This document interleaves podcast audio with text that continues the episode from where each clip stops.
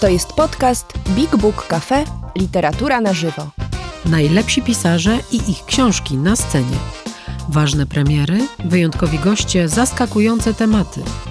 Rozmowy, spektakle i słuchowiska. Prosto z literackiego pępka świata. Posłuchaj i sprawdź, co mamy w repertuarze. Wejdź na bigbookcafe.pl lub odwiedź nas osobiście. Do zobaczenia i usłyszenia gościnie i gości. Nazywam się Magda Mołek. Będę miała przyjemność rozmawiać z fantastycznymi panelistkami i panelistami i z Państwem jako głosami w naszej dyskusji. Zapraszam Mikołaju, zapraszam Panią doktor. Proszę bardzo, tu są jeszcze dwa wolne miejsca. Czy prezesowa chce zabrać głos? Nie, dobrze, dzięki. Więc z nadania prezesowej jestem tutaj dzisiaj szefową pokładu.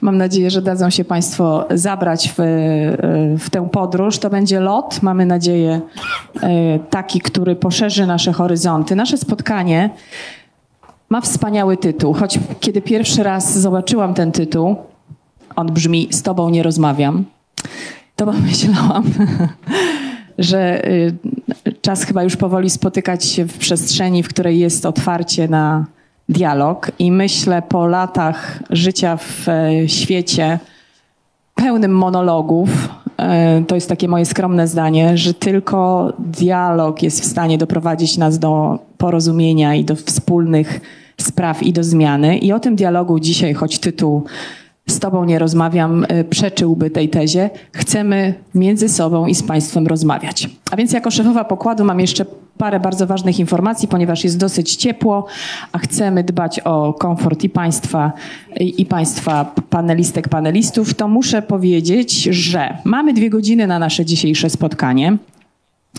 To są dwie godziny, w których e, głos zajmować, zabierać będą osoby, które są dzisiaj ze mną, wspaniałe. To zacznę od lewej. Maria Peszek, artystka muzyki, teatru i słowa.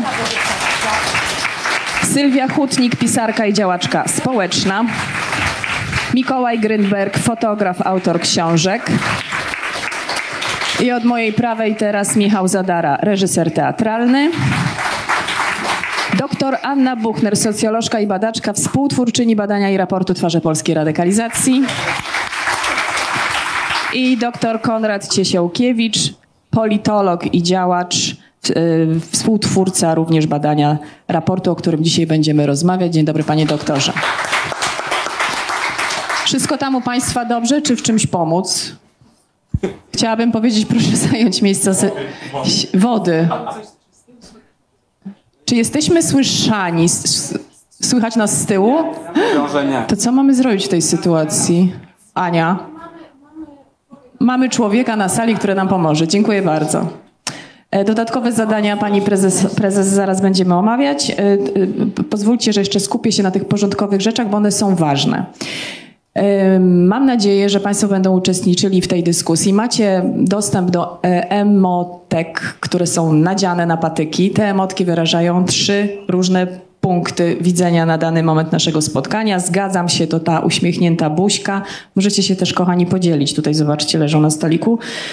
Nie zgadzam się, to czerwony piorun, z tego co pamiętam. A chcę coś powiedzieć, to łapa w górę. O, to mamy to. Będziemy się starać i osoby z Big Booka na sali będą się starały udzielać Państwu głosu. Dzielimy naszą dyskusję na trzy części tematyczne.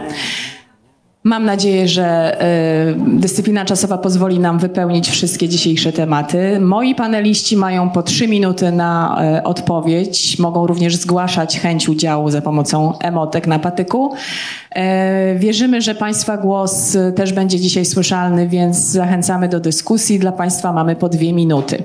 Osobą, która odpowiada za mm, przestrzeganie ram czasowych jest prezeska. Jesteś tam, Paula?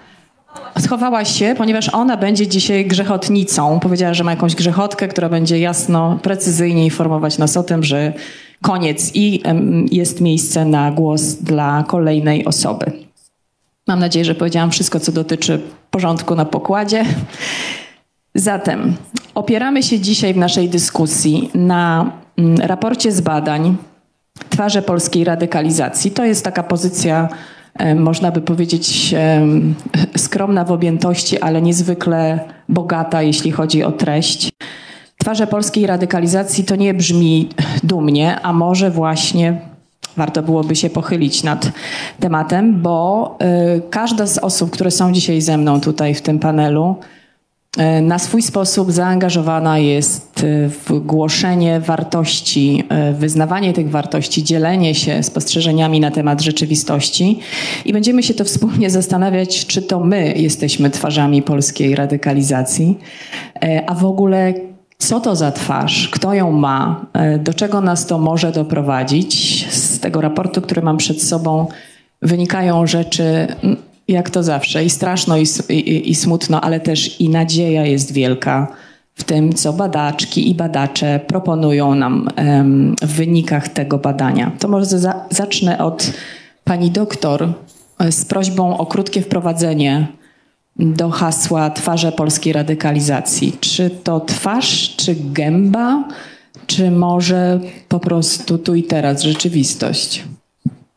Myślę, że tu i teraz rzeczywistość, wprowadzając e, Państwa w e, to badanie, e, taką rzeczą i decyzją, którą podjęliśmy na początku, Patrząc na to, jakie są wcześniej badania na temat radykalizacji postaw, nie tylko w Polsce, ale w ogóle na świecie i w Europie, świadomie zdecydowaliśmy, się na to, żeby e, zbadać osoby z wyższym i średnim wykształceniem w Polsce, e, dlatego że takie e, jest wiele badań na temat osób młodych i to są takie proste schematy myślenia, że łatwiej się radykalizują młodzi albo osoby z niższym wykształceniem, niższymi kompetencjami społecznymi i że to oni są radykalni, a a osoby z wyższym wykształceniem nie. I stąd ta decyzja. No i ten obraz, który się wyłonił z tego badania, y, przede wszystkim mm, jest taki, że Polacy są bardzo różni. I to chciałabym chyba na samym początku powiedzieć, bo w wyniku tego badania, które było na reprezentatywnej próbie Polaków z wyższym i średnim wykształceniem, pełnoletnich, y, została ona podzielona na pięć, wyłoniło się pięć typów postaw. Y, I są tam osoby, y, które nazwaliśmy osobami wojującymi. To są wojujący demokraci i wojujący autokraci. I to są osoby, które bardzo wyraziście wypowiadają swoje zdanie. I mm, często są zmobilizowani taką dużą niezgodą na to, jak wygląda świat. Bojący demokraci mają poczucie, że to, co się dzieje w tej chwili w Polsce jest złe, że Polska zboczyła z dobrego kursu, który miała po 1989 roku i są w stanie się zmobilizować i zaangażować, żeby przeciwko temu walczyć. Bojący autokraci to są osoby, które często w swojej aktywności. Mm, to, to jest taka obrona przed y, nadchodzącym mm, poczuciem, że niebawem nadejdzie atak. To jest taka syndrom oblężonej twierdzy. To są osoby, które mają poczucie, że jeżeli teraz nie będą głośno bronić swoich wartości, to za chwilę będą w mniejszości, a tego się najbardziej bolą chcieliby e, i mają takie poczucie, że bycie częścią jednomyślnej większości, czego często zaznali przez większość swojego życia, jest komfortową sytuacją i bardzo nie chcieliby, żeby ta sytuacja się zmieniała. Ale e, pozostałe typy, już nie są wojujące, to są e, dyplomaci, dyplomatyczni demokraci, dyplomatyczni autokraci.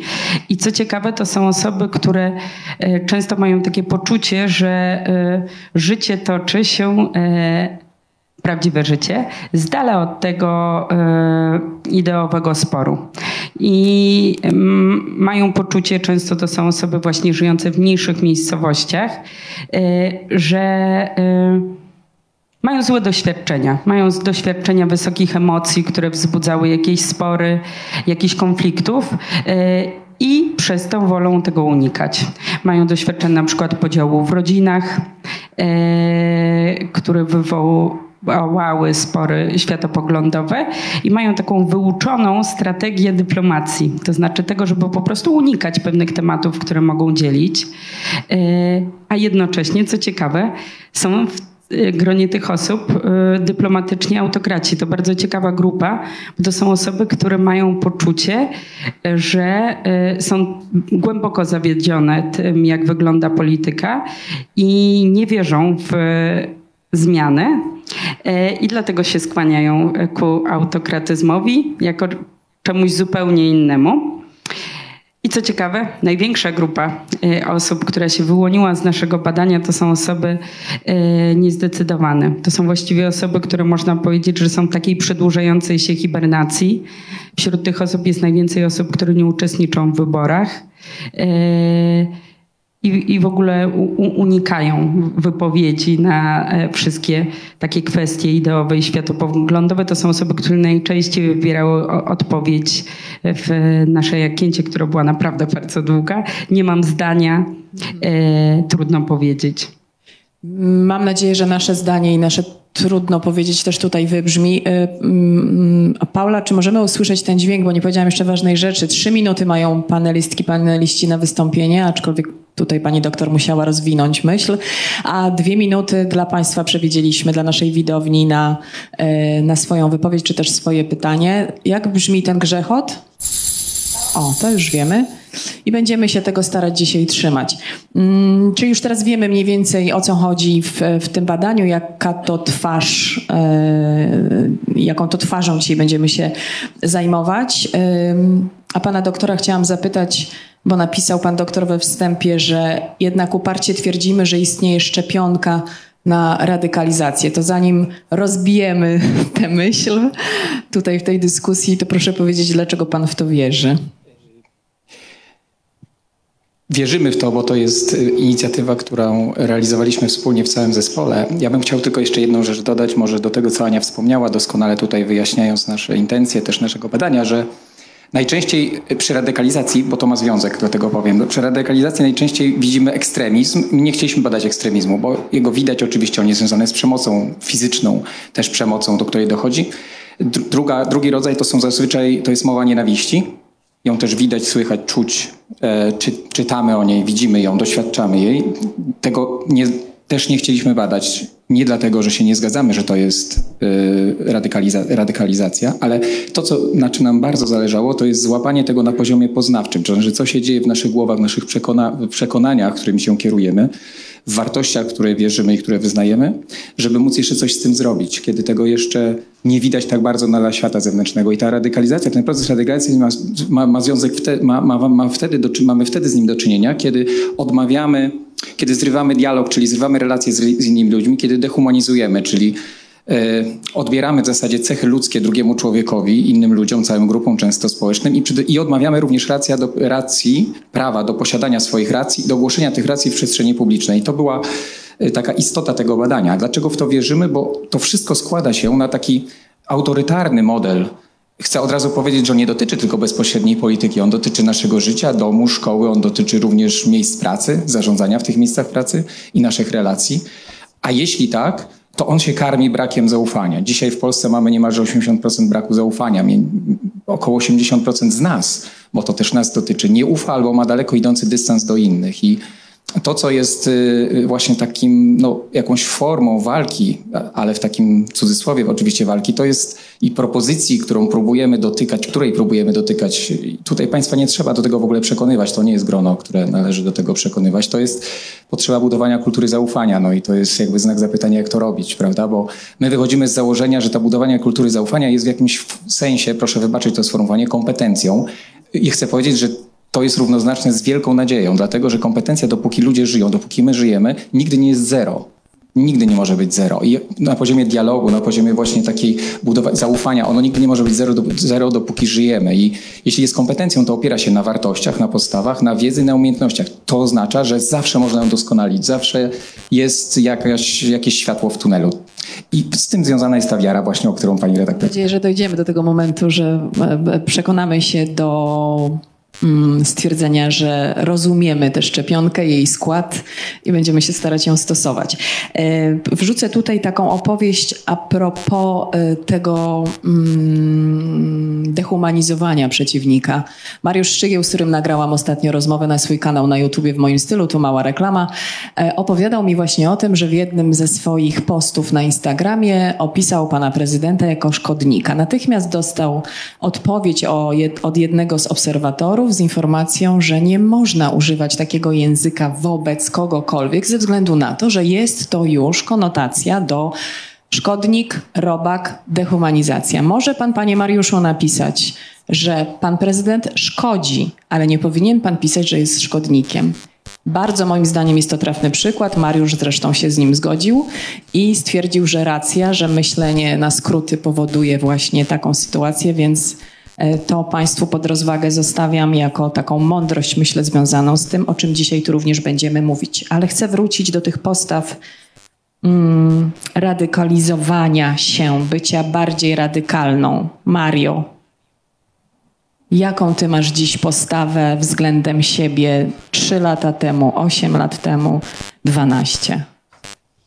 E, mi się wydaje, że sztuka, która mnie zawsze interesowała, to taka sztuka, która używa mm, radykalnych środków, e, niezmiernie wyrazista, języka adekwatnego do tematów, bo y, swoją przydatność społeczną jako obywatelki, jako artystki rozumiem właśnie w taki sposób, jako artystki, że my artyści jesteśmy po to w społeczeństwie, żeby wskazywać, żeby nakłuwać coś, co fantastycznie zostało nazwane w waszym badaniu. Wy to nazywacie bankami gniewu.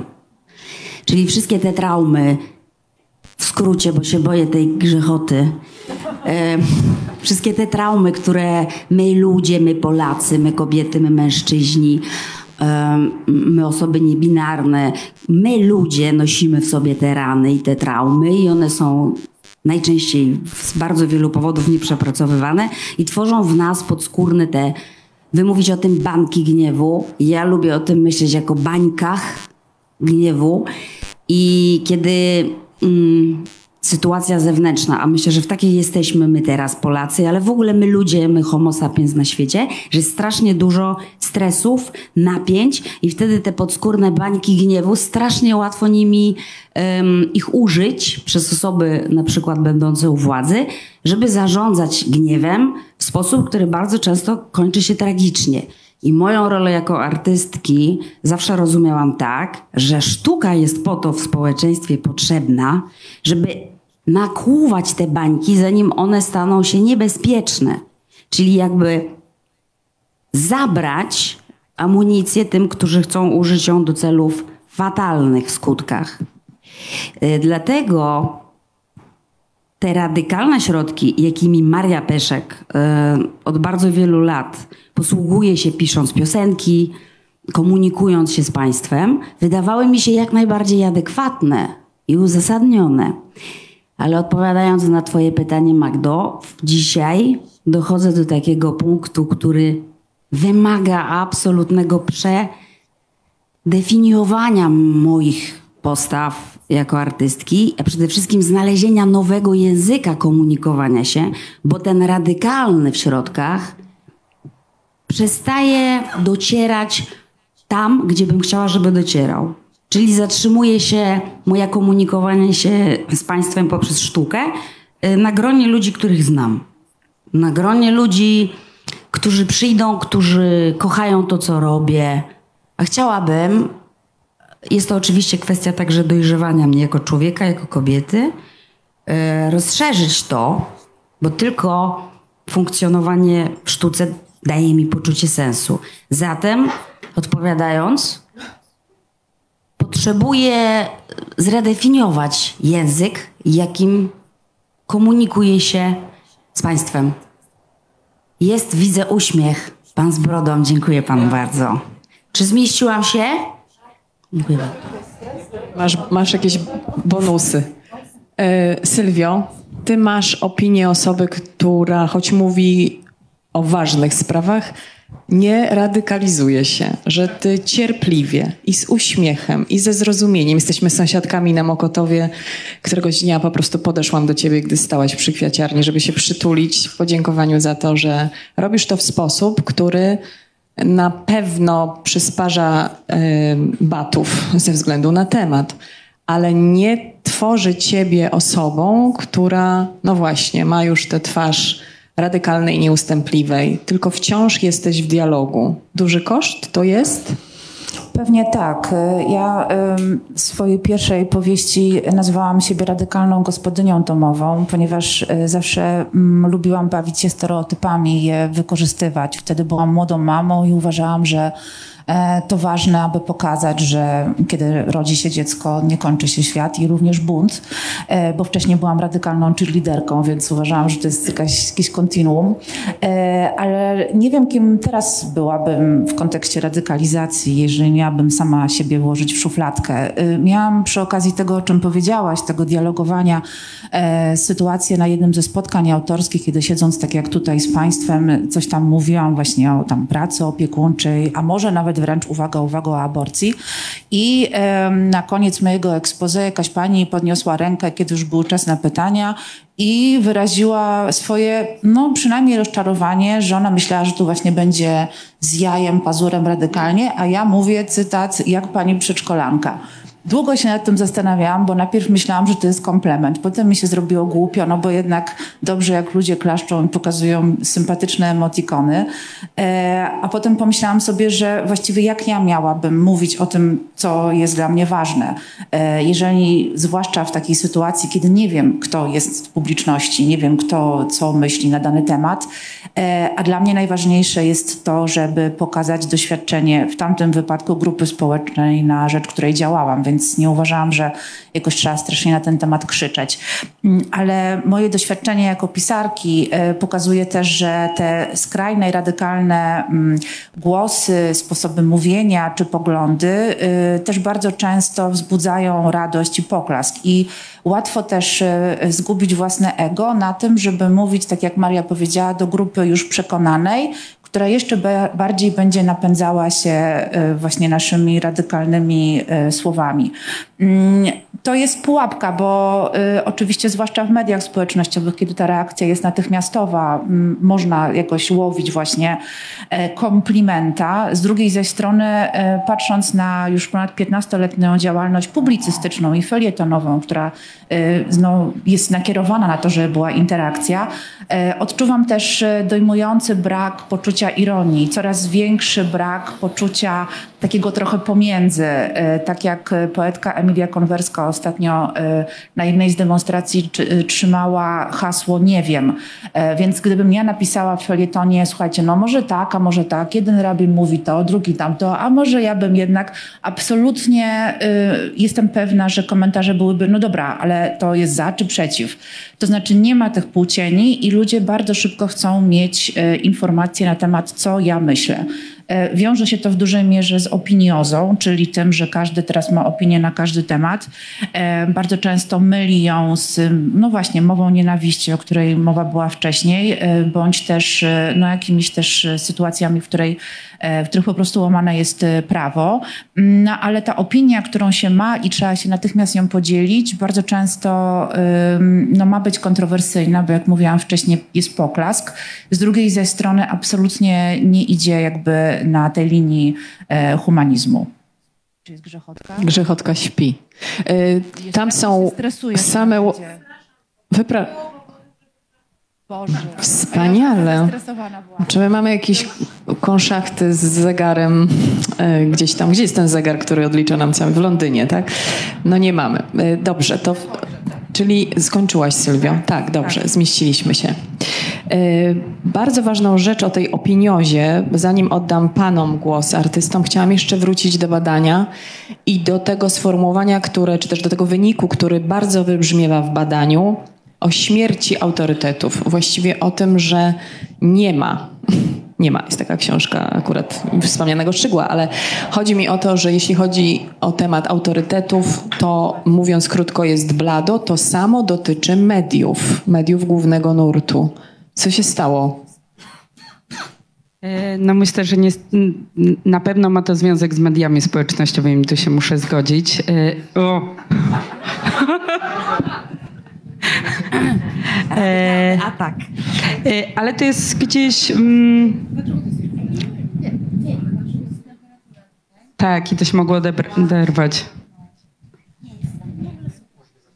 To nie siku. ja będę kontynuować. Um, to była mowa o autorytetach publicznych, yy, tylko chcę sprostować. Yy, I tam są takie mocne cytaty o tym, że moje autorytety już umarły i nie ma takich tytanów, jak byli kiedyś. Był wspominany też Jan Paweł II jako osoba, o której kiedyś by się odpowiedziało jako autorytecie, a w tej chwili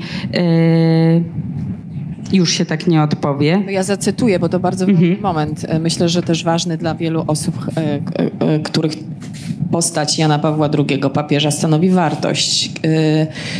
Odpowiedź osoby pytanej. No bo jak powiem, że Jan Paweł II dla mnie jest autorytetem, ale się tyle o nim pisze, to ja nie wiem, co sobie ludzie pomyślą, ale dla mnie jest. Czyli to jest dokładnie o tym. Mhm.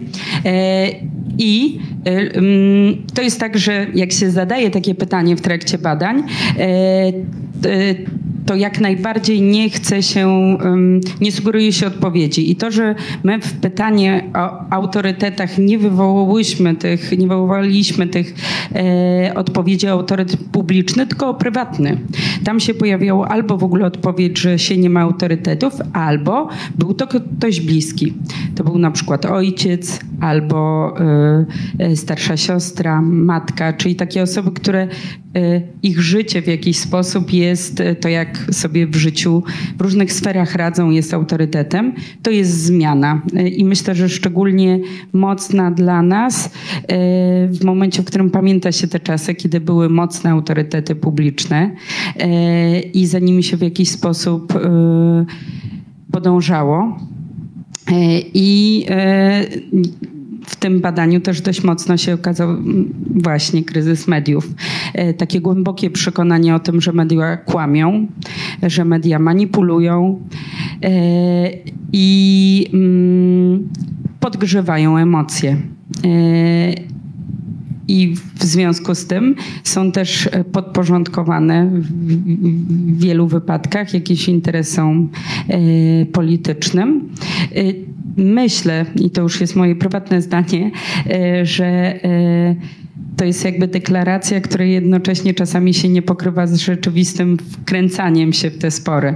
E, ale, ale myślę, że to jest taka głęboka tęsknota też za takim światem, w którym mm, można mieć pewność, że coś jest prawdą, a ze względu na y, dużą obecność fake newsów, postów sponsorowanych, jest taka y, ogromna niepewność w ludziach, czy coś, co na przykład przeczytali, jest prawdą, czy nie jest jakby manipulacją, y, czy nie jest tak, że właśnie chcę wierzyć, że to prawda, a tak naprawdę to nie jest prawda.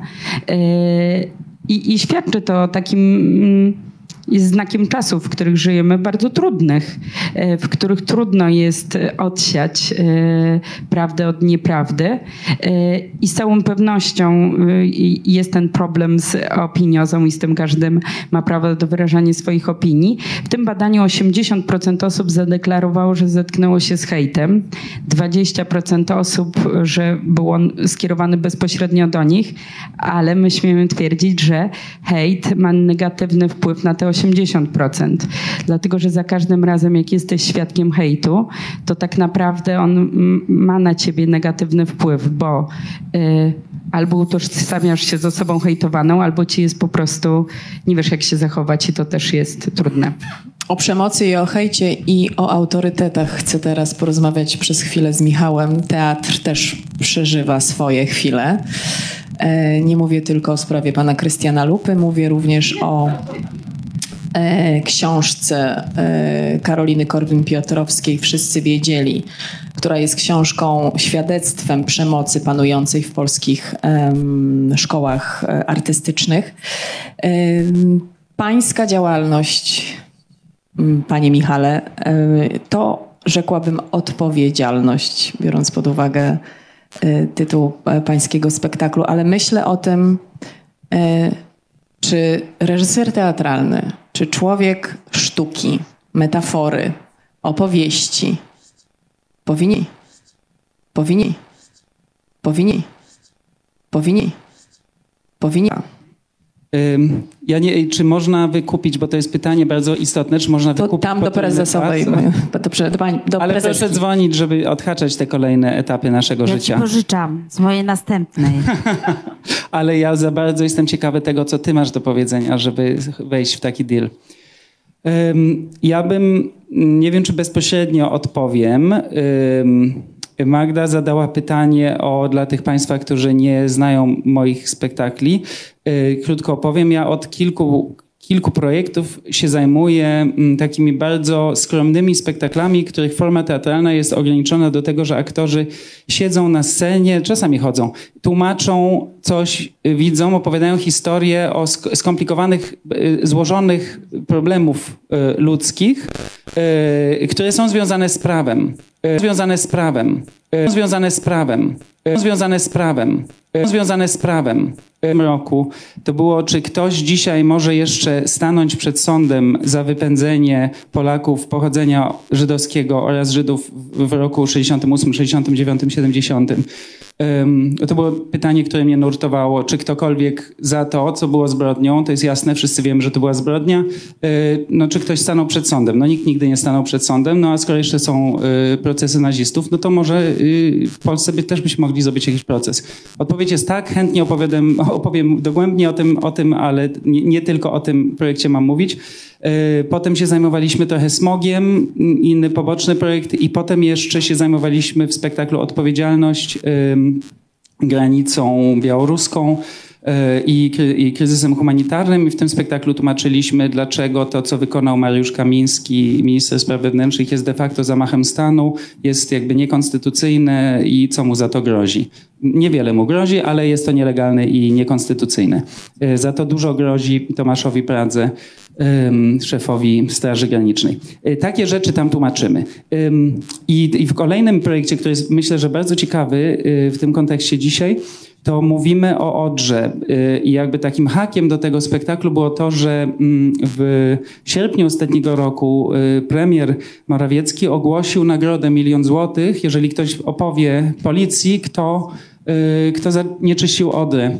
I ja się zajmowałem tym problemem z osobami studenckimi, z którymi pracuję i, i zajmując się tym problemem dotarliśmy właściwie do tego, że już są raporty Greenpeace'u, WWF i tak dalej. Już wiadomo, kto zanieczyszczył Odrę, więc napisaliśmy do policji, czy już im ktoś złożył te informacje i czy to, bo ogłoszenie dalej jest na stronie policji.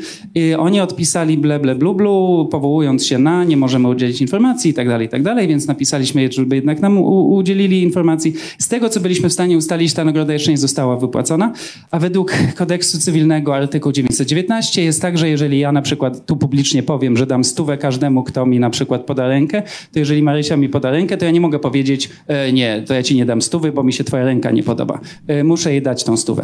Więc w związku z tym napisali, napisałem teraz do, do policji, jako moja fundacja, napisaliśmy do policji informację, kto zanieczyszczył Odrę i wskazaliśmy numer konta, na który chcielibyśmy ten milion. Y, Cieszę się, że to budzi, budzi y, wasz. To znaczy, że z, że z tego można zrobić spektakl.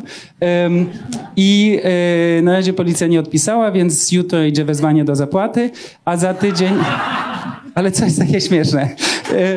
Ale ja nie rozumiem.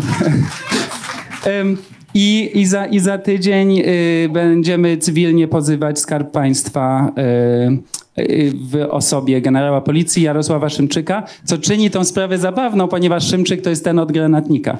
Więc, więc, więc nie wiadomo, y, więc nie wiadomo. Ym, więc teraz jest pytanie ogólne, ale, ale chciałbym jeszcze ym, to, co mam do powiedzenia, jako też odpowiedź na to, co mówiły panie. Ym, pytanie o radykalizm dla nas jest zupełnie inne dla artystów, ponieważ to, czym ja się zajmuję w sztuce, to jest to, że mam do czynienia z radykalnym złem. Czyli jeżeli mam do czynienia z osobą publiczną, którą wszyscy znają, panią posłankę Iwoną Szydzińską, Katarasińską, która uczestniczyła w prześladowaniu Żydów w 1968 roku, jakby aktywnie i, i brała za to pieniądze i, i, i według mnie y, to prześladowanie było zbrodnią przeciwko ludzkości, co potrafię udowodnić, y, to ta osoba, mi jest wstyd, że taka osoba jest w polskim rządzie i dla mnie jest, nie w y, polskim parlamencie, przepraszam, nie w rządzie oczywiście. I wydaje mi się jednak dziwne, że partia Platforma Obywatelska nie może powiedzieć, słuchajcie, no linię może postawmy na, na zbrodniach przeciwko ludzkości, co? Że można u nas być po posłem, ale może jak, może zbrodnie przeciwko ludzkości to już jest tak odrobinę za daleko, no ja nie wiem, y, ale tego nie robi.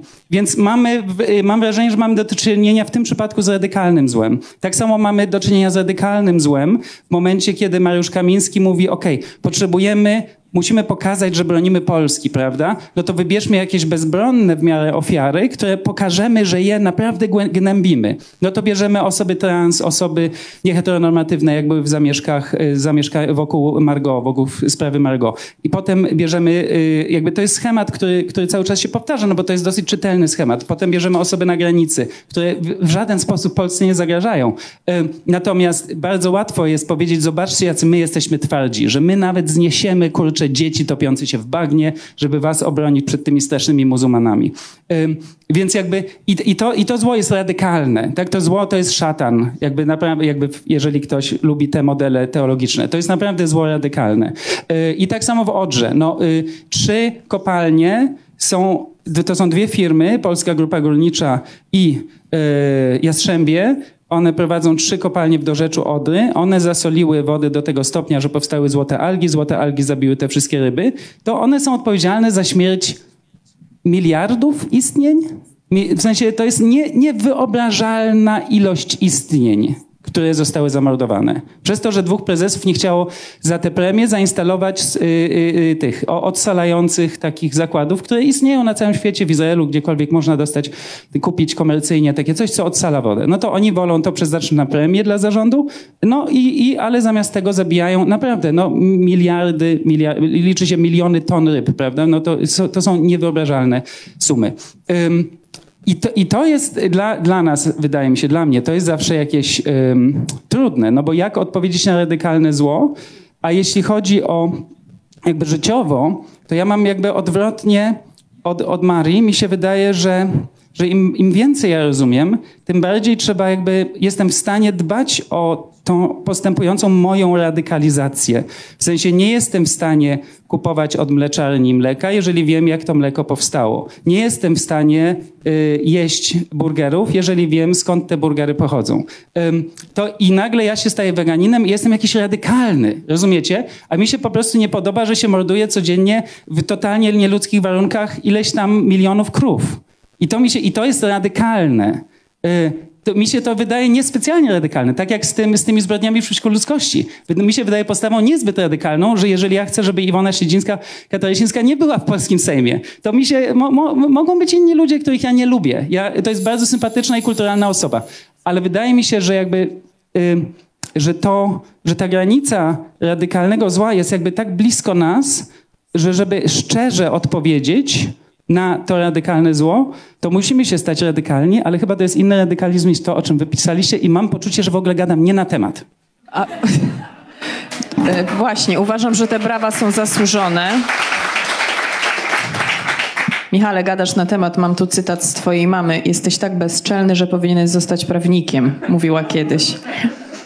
No właśnie. E, Maria zgłaszała po, potrzeby wypowiedzi. Ja będę krócej. Tak. Moja um, odpowiedź dotyczyła potrzeby zredefiniowania moich środków wyrazu jako artystki.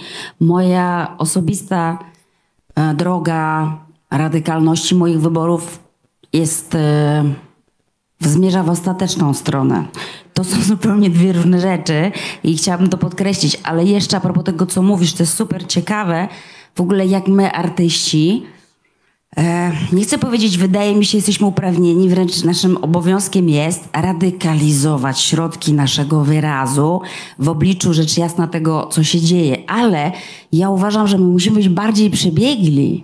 I jeżeli ja mówię, że ja, Maria, szukam sposobu, żeby dotrzeć do coraz większej grupy ludzi, to ja szukam, a widzę, że te środki E, które stosuję do tej pory są fantastyczne, ale powiedzmy 100 tysięcy ludzi usłyszy te piosenki. Nie wiem, ile ludzi pójdzie na spektakle, pewnie mniej niestety. No widzisz. I teraz super jest to, co mówisz, ale co jest celem? Przekroczenie, czyli dotarcie do tamtych ludzi. Dlatego ja, Maria, uważam, zachęcam cię, Michał, do przebiegłości. Do przebiegłości w znalezieniu środków. I na przykład to, co, w którą stronę ja poszukuję, oczywiście nie wiem, czy Państwa to interesuje, ale jednak powiem, e, to jest środki karnawałowe. A żeby ludzi, którzy są udręczeni, umęczeni i zbolali, najpierw rozbawić, dać im poczucie ulgi, przede wszystkim wrażenie prawdziwe, że mnie ciekawi, co wy czujecie, z czym się borykacie, co was boli. I najpierw to wytańczmy, wyrzućmy, radujmy się, a tak naprawdę pomiędzy przesączmy wszystko to, o czym w fantastyczny sposób mówisz, mm, ale być może to się okaże odrobinę bardziej skuteczne, bo to, co ja robię, e, dotarło do ściany. Jest w ogóle oczywiście super i to dalej kocham. Ale śpiewanie utworu Modern Holocaust czy Sorry Polsko w tym momencie przestaje działać. Więc ja teraz pracuję nad tym, jak karnawał, który w moim odczuciu jest tym, co może właśnie przekuć te bańki nienawiści. Bo karnawał to był zawsze taki czas, w świecie, czy też w, spo, w społeczeństwa, w którym wszystko jest możliwe. Można odmienić, kto jest panem, kto jest e, sługą, kto jest chłopakiem, kto jest dziewczyną. Wszystko jest możliwe i daje poczucie ulgi, daje poczucie katarzis, ale nie poprzez cierpienie i tą serio, tylko poprzez jakieś totalne uwolnienie. Więc moim zdaniem my robimy to samo yy, i stajemy się coraz bardziej radykalni w środkach, tylko po prostu używamy innych nut tak bym powiedziała. A może ty masz po prostu jednak inne narzędzia? Yy, muzykę masz na myśli? No tak. Muzyka jest bardzo niebezpiecznym narzędziem, dlatego władza się tak strasznie nas boi, nas muzyków, artystów, bo jednak jak Michał wpędzi, przepraszam, użyję tego słowa, na scenę swoich fantastycznych aktorów, to oni porwą być może grupę państwa, ale jak ja wejdę na scenę i będzie parę tysięcy tych ludzi i jeszcze nie daj Boże będzie to na jakiejś manifestacji, to się może skończyć przewrotem, rewolucją. I dlatego oni tak strasznie się nas boją, że nie pozwalają mi występować w bardzo wielu miejscach. Więc ja muszę szukać podkopów, Michał. I podkopem jest zabawa. Tak, yy, brawo. Jakby to powiedział psycholog, y, zgadzam się albo no można powiedzieć, ale. I teraz Jezus umarł w Polsce. Nawiązuje do tytułu książki Twojej, Mikołaju, która się za chwilę ukaże i która jest absolutnie nie o karnawale i która jest o sprawach bolesnych, wstydliwych, ciężkich, traumatycznych, bo jest o granicy polsko-białoruskiej i która jest o tym obrazku, który ja mam przed oczami małej dziecięcej buzi ze smoczkiem w ustach wciśniętej między przęsła tego muru, którym wspaniała władza oddzieliła nas, swoich wspaniałych poddanych, od świata, który nam zagraża. I teraz jak opowiadać o, o tej apokalipsie, która tam trwa i trwa i trwa w sposób, który, no co, no jak to rozbroić, nie mówić o cierpieniu, nie da rady, inne narzędzia, mówić tylko prawdę. Komu oddałeś głos w tej książce? Jeszcze zanim powiem, komu oddałem głos, to pomyślałem, że ja nie wiem, co to robię, bo ja w ogóle nie jestem radykalny. Aha. Bo e, to, co jest w moich książkach i tej, która zaraz wyjdzie, i tych innych, to nie jest moje credo. To mówią inni ludzie w nich. Ja im zadaję pytania. Więc e, ja postrzegam swoją rolę jako kogoś, kto przynosi opowieści, ale które istnieją. Ja ich nie kreuję, e, one się dzieją obok nas. tak jak w przypadku tego, co się dzieje na granicy polsko-białoruskiej, dzieją się za nasze pieniądze i w naszym imieniu. Czyli tak jak tu siedzimy, wszyscy jesteśmy upaprani krwią tych kobiet, dzieci, mężczyzn i innych osób, które z różnych powodów próbują e, dostać się do bezpieczniejszego miejsca. E, pytałeś, co, co jest w tej książce? Tak? Komu oddałeś tam głos? No to ważne, no bo... Komu oddałem głos? No, oddałem głos tym, którzy... E, bo tam aktorów jest wielu, jak zawsze przy dramatach. Są ofiary, są kaci, są świadkowie. E, są ci, którzy uważają, że nie są świadkami, a są. E, oprócz katów bezpośrednich są ci, którzy zlecają to zadanie i oni z dystansu na to patrzą. E, I pomyślałem, żeby opowiedzieć tę historię, to trzeba by usłyszeć tych, którzy dbają o człowieczeństwo. No i takimi osobami są pomagający, czyli ludzie, którzy chodzą do lasu i, i ratują tych, którzy umierają w tym lesie. E, z ludźmi, którzy są w drodze, czyli w tym pierwszym schemacie z ofiarami, nie jest pora rozmawiać. Ich podróż się nie skończyła, to byłoby nieetyczne. E, a gdybym przychodził do nich do lasu i prosił ich o tą opowieść, im było bardzo trudno odmówić, więc bym ich stawiał w jakiejś bardzo e, trudnej sytuacji. Więc ja wybrałem rozmowy z ludźmi, którzy roboczo ich nazwałem sobie sprawiedliwymi. Taki był pierwszy roboczy tytuł tej książki. Oni mnie bardzo prosili, żeby ta książka nie miała takiego tytułu, bo oni nie ryzykują swoim życiem jak sprawiedliwi w czasie II wojny światowej. To jest prawda, ale jeszcze nie wiemy, czym oni ryzykują.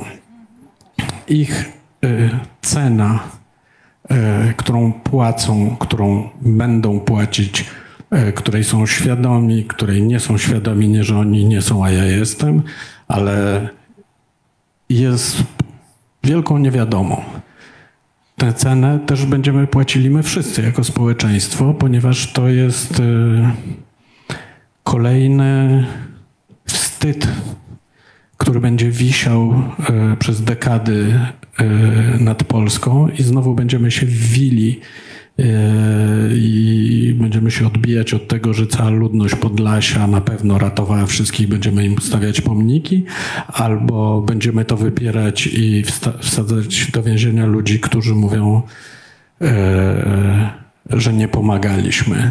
Więc e, no w dużym skrócie im oddałem głos. A może oni właśnie będą, ci twoi bohaterowie, bohaterki listkiem figowym, takim wiesz, który potem miałby nas, Polaków, pokazać jako lepszych? No oni, że tak powiem, statystyka mówi, że oni są tym listkiem w porywach. E, że znakomita większość e, albo jest obojętna, odwraca się, albo idzie na polowanie do lasu po mszy w niedzielę. Tak, zmieniają ubrania, zmieniają buty i idą tam rozejrzeć się poganiać ciapatych, tak mówią o tym, i zgłosić Straży Granicznej. E, więc tak, będziemy, a może trzeba będzie się pozbyć tych wszystkich, którzy pomagali, żeby oni nie dawali świadectwa, tak żeby nas nie drażnili. Może trzeba ich wszystkich wsadzić do więzień, może trzeba ich oskarżyć o e, handel ludźmi, zorganizowana grupa przestępcza. To wszystko jest w zasięgu e, intelektualnym naszej władzy i to nie jest jedyne, to nie tylko u nas się dzieje. Tak e, rządy niechętne e, imigracji postępują w stosunku do aktywistów. Michale, chciałeś coś dodać? No tak, jeszcze jest, jeszcze jest trzecia możliwa reakcja, której doświadczamy zobaczyłem przy spektaklu Sprawiedliwość, który jest właśnie o 68 roku, czyli taka, że większość społeczeństwa mówi, ale co, 13 tysięcy, no co to jest, przecież tam nawet nikt nie zginął. No przecież, no ta, co z tego, że kilka zostało popełnionych samobójstw. Jakby i, i, i coś, co jest ewidentnie zbrodnią, w sensie, że było nielegalne, to się odbyło niezgodnie z prawem. Jakby dzisiaj przez wszystkie strony wściekłą recenzję napisała o moim spektaklu Kinga, du Kinga Dunin. Jakby przez wszystkie strony jest mówione, no ale co, ta biedna Śledzińska, no bie co się tak znęcasz nad tą biedną Śledzińską? Tak jak za 20 lat, jak ktoś powie, przecież to skandal, że Kamiński złamał prawo, żeby to wszystko umożliwić, te, te, te tortury. Ktoś powie, no biedny staruszek Kamiński, no już zostawcie tego Kamińskiego, są ważniejsze sprawy. Więc myślę, że to jest też jakby z mojego doświadczenia najbardziej prawdopodobna. A po co będziemy tak rozliczać? Po co to roz, rozdrażniać? No awanturnik I, zwykły. I no. poniekąd, no. y, jeszcze tylko dodam, że i poniekąd łatwiej jest nam, y, liberałom, kryć się za antysemityzmem albo za rasizmem. Czyli mówimy, a no bo nasze społeczeństwo jest antysemickie, a bo nasze społeczeństwo jest rasistowskie. I to jest bardzo łatwo powiedzieć, to jest dużo łatwiejsze niż, niż pojechać do lasu, po, pomóc, prawda? Niż dać 300 y, zł na sklep na granicy, www, sklep na granicy, można kupić plecaki i tak dalej. Proszę wejść, zapłacić. Dziękuję.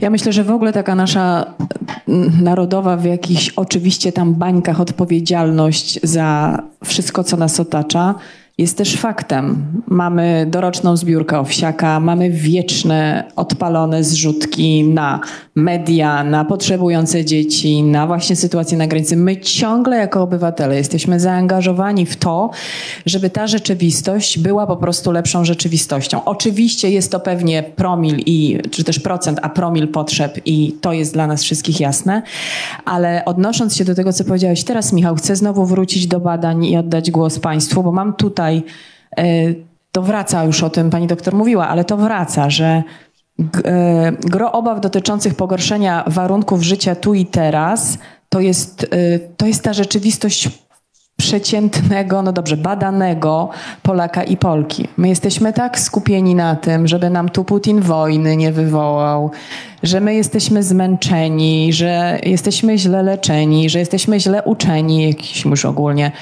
że ciągle po prostu już mamy dość. I dlatego być może wycefujemy się z tej przestrzeni publicznej i zostają radykalni, e, którzy wciąż chcą mówić, nagłaśniać, tupać, jak trzeba krzyczeć, e, wrzeszczeć o sprawach ważnych, e, budować to myślenie. Ale większość z nas prędzej czy później wycofuje się na swoje obrane wcześniej pozycje. Zamykamy się w tych naszych małych ojczyznach i dbamy o to, żeby dobrze nam tam było. Ja was wszystkich podziwiam, bo latami robicie to, co robicie. Ja się zaangażowałam trzy lata temu, odchodząc z telewizji, zmieniając jakby swój dziennikarski profil w rozumieniu, że nie chcę być już dodatkiem do przyprawy do rosołu, a chcę próbować zadawać pytania w sposób, który być może nie jest idealny, ale jest jakimś otwarciem do dyskusji, z propozycją dialogu, którego się nie zamyka w trzech minutach, tylko daje się tę przestrzeń większą, dłuższą i ona trwa. I ja też się zmieniam i moja postawa też się zmienia, ale czuję, że idę w jakimś kierunku, który jest być może fałszywy, ale na tej drodze się zmieniam, zmieniają się moje odbiorczynie i jest to bardzo ważne. I Powiedziałam to wszystko dlatego, że chcę zakończyć tym, że przez cztery tygodnie niecałe takiej aktywistycznej działalności, kiedy mi się mój radykalizm odpalił i postanowiłam pokazać swój ciążowy brzuch w mediach społecznościowych po to, żeby zwrócić uwagę na przemoc w polskim systemie służby zdrowia, dokładnie w dziedzinie medycyny związanej, y, czy też będącą y, ginekologią szeroko rozumianą to wypala, znaczy to daje poczucie takiej straty energetycznej, poczucie osamotnienia. Ja po tym wybuchu pierwszym poczułam, e, że w sumie jestem sama, że tak naprawdę może mnie to obchodzi jeszcze pięć innych osób, tak mówiąc bardzo skrótowo. Ale myślę, że bycie zaangażowanym, że bycie aktywnym, że bycie tłumaczącym, uczącym, edukującym jest po prostu ogromnym e, wymogiem pod kątem energetycznym i nie każdego stać na to, żeby na tych barykadach być. Nie każdy jest w stanie te stracone zasoby energetyczne uzupełnić, bo nie ma gdzie. To jest bardzo ciężka praca, więc może to ludzkie, że się wycofujemy do tych wcześniej obranych stanowisk i po prostu leczymy swoje rany wśród najbliższych i interesujemy się tylko tym, co tutaj, no tutaj. Ja nie muszę się zajmować polską ginekologią, bo już nie jestem w wieku reprodukcyjnym, prawie tam, aleluja. Mam dwóch synów, zasadniczo też nie muszę się tym zajmować. Poza tym mogę być słodką celebrytką i sprzedawać dalej te przyprawy do rosołu, ale z jakiegoś poczucia wspólnoty i chęci dialogu pytam lekarzy, dlaczego milczą, kiedy my kobiety umieramy. No i to jest też jakiś rodzaj mojej odpowiedzialności, ale to wyczerpuje. No nie ma. Przychodzi taki moment, że już wiesz, że na razie wystarczy. I nie chodzi o, tak jak w przypadku Marii, o zmianę języka. Ja też nad nim panuję. Staram się pytać, a nie osądzać, być w komunikacji, a nie, a nie w, e, e, Aha, to chciałeś. Ale tamta pierwsza się też liczy, czy nie? Dziękuję bardzo. Dziękuję za wsparcie, to ważne. Ale proszę wierzyć, że ta gigantyczna praca, którą, i teraz w ogóle nie mówię o sobie, którą wykonują na co dzień ludzie zaangażowani we wszystko, co jest tym bagnem, z którego chcemy wspólnie wyjść, to jest ogromny wysiłek emocjonalny, energetyczny, energetyczny psychiczny i fizyczny ostatecznie. Mikołaju, chciałeś tak głos dostać. Raz, dwa. Ja tylko adwocem chciałem, bo to jest e, to o tej złości, której mówisz, e, że rzucamy się do aktywizmu czy do działania dopiero kiedy przekroczamy punkt krytyczny. Swój własny.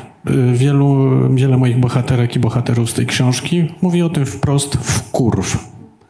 Także dopiero wtedy to odpala.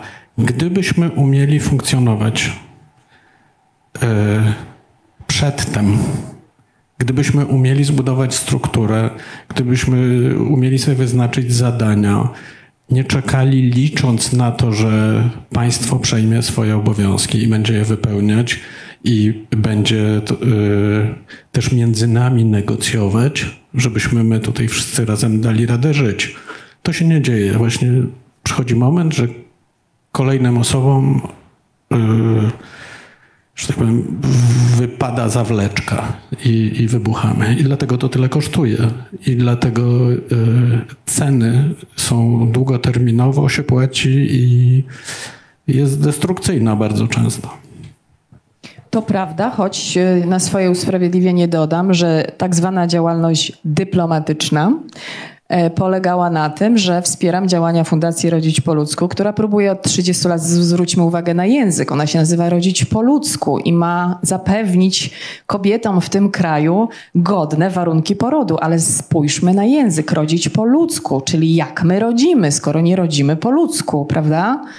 Więc to jest wszystko szalenie ważne. No więc ile można towarzyszyć grupie aktywistek i prawniczek jednego pana prawnika, który latami monitorują, monitują, piszą proszą, działają. No jest jakaś poprawa, ale macie nadal wyniki. 54% rodzących w Polsce uważa, że doświadczyło na, e, na porodówce przemocy e, i, nieprawidłowości, a prawie 20 mówi, że ich poród był traumatyczny. Więc no, 27 lat działa Fundacja Rodzić po ludzku w Polsce. I jesteśmy co? W połowie drogi? Nawet nie.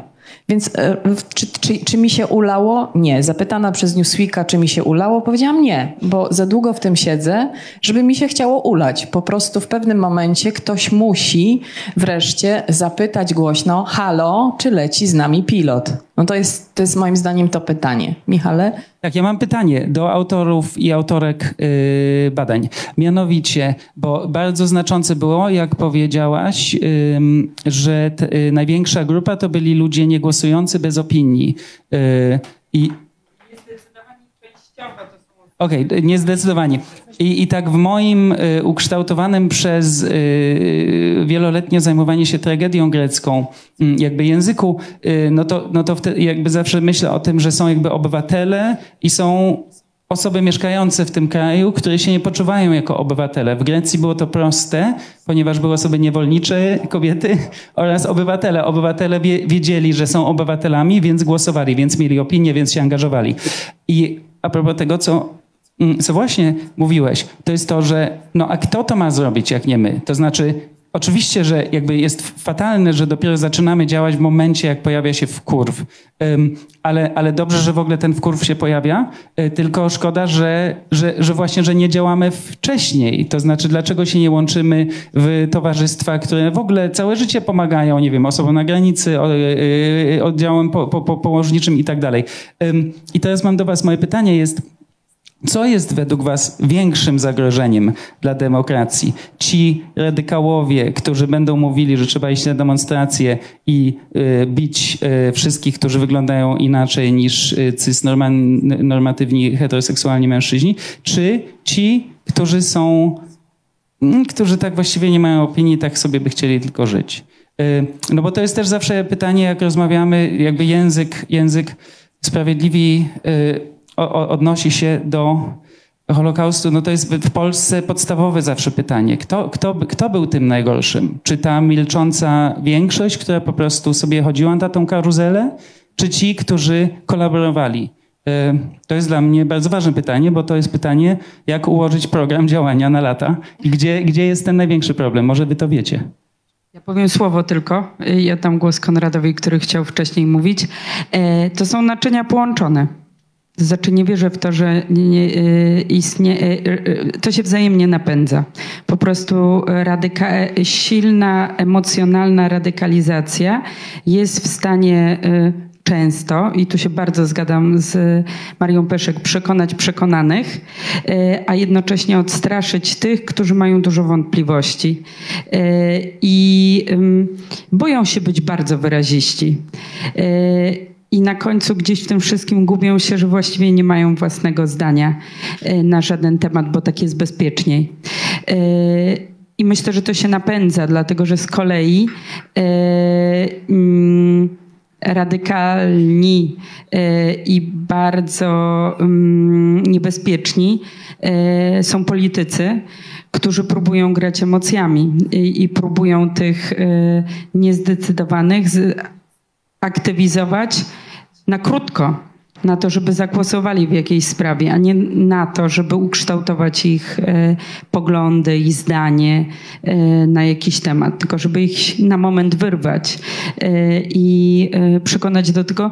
W tych, w tych wywiadach były osoby, które mówiły, głosowałem na tych, głosowałem na tych. Jestem naprawdę rozczarowany. Opowiem jeden przykład, bo tutaj mówimy o kobietach. W tej grupie niezdecydowanych, żeby też naświetlić, kto to był, była jedna pani, która mówiła o tym, że przez lata głosowała pod dyktando swojego męża, e, który po prostu mówił jej, jak ma głosować. I rozwiodła się z nim, ale to ją tyle emocjonalnie jakby kosztowało, że ona nie jest gotowa na to, żeby mieć swoją opinię na jakiś temat. Po prostu y, uważa, że już dużo, że y, nie głosuje pod dyktando, tak? Ale nie, nie ma w, w sobie tej, y, to o czym mówicie, tak? O tej y, energii. Ma takie wypalenie, że po prostu jeszcze za wcześnie na to, żeby miała swoje zdanie. Po prostu nie chodzi na wyborów, bo i się wybory źle kojarzą, nie przepracowała tego, nikt jej w tym nie pomógł, czuje się z tym sama. Ale jeszcze ostatnie, zanim e, oddam głos, e, takim cytatem, który wybraliśmy na cytat otwarcia tego raportu, e, był cytat z jednej z badanych, że jest taki dogmat, że jak się różnimy, to musimy się nie lubić. To jest bardzo mocny cytat. Myśmy bardzo chcieli, żeby on był cytatem otwarcia całego raportu, bo mimo tego, że jest to osoba, która wypowiedziała to zdanie, które ma bardzo wyraziste poglądy, w swoim życiu odkrywa, że jest w stanie w takich prostych rzeczach związanych z codziennością, lokalnością, sąsiedztwem znaleźć płaszczyznę porozumienia z osobami, które myślą radykalnie yy, yy, inaczej I mi się wydaje, że to jest też radykalizm, żeby po prostu w, mm, wbrew e, stereotypom, wbrew, e, wbrew temu, że to jest właśnie wypalające emocjonalnie, wyciągać e, po raz nie wiadomo który rękę i próbować mówić w taki sposób, że nie mówić o kimś szkodnik, tylko że szkodzi i dlaczego ja tak uważam, na przykład. Tak? Oczywiście, bardzo proszę. Ja, ja, ja, ja, mogę, bo ja nie potrafię odpowiedzieć łatwo na pytanie, czy w prosty sposób na pytanie, y, prawda, co jest bardziej. Nasza odpowiedzialność na pewno jest ogromna i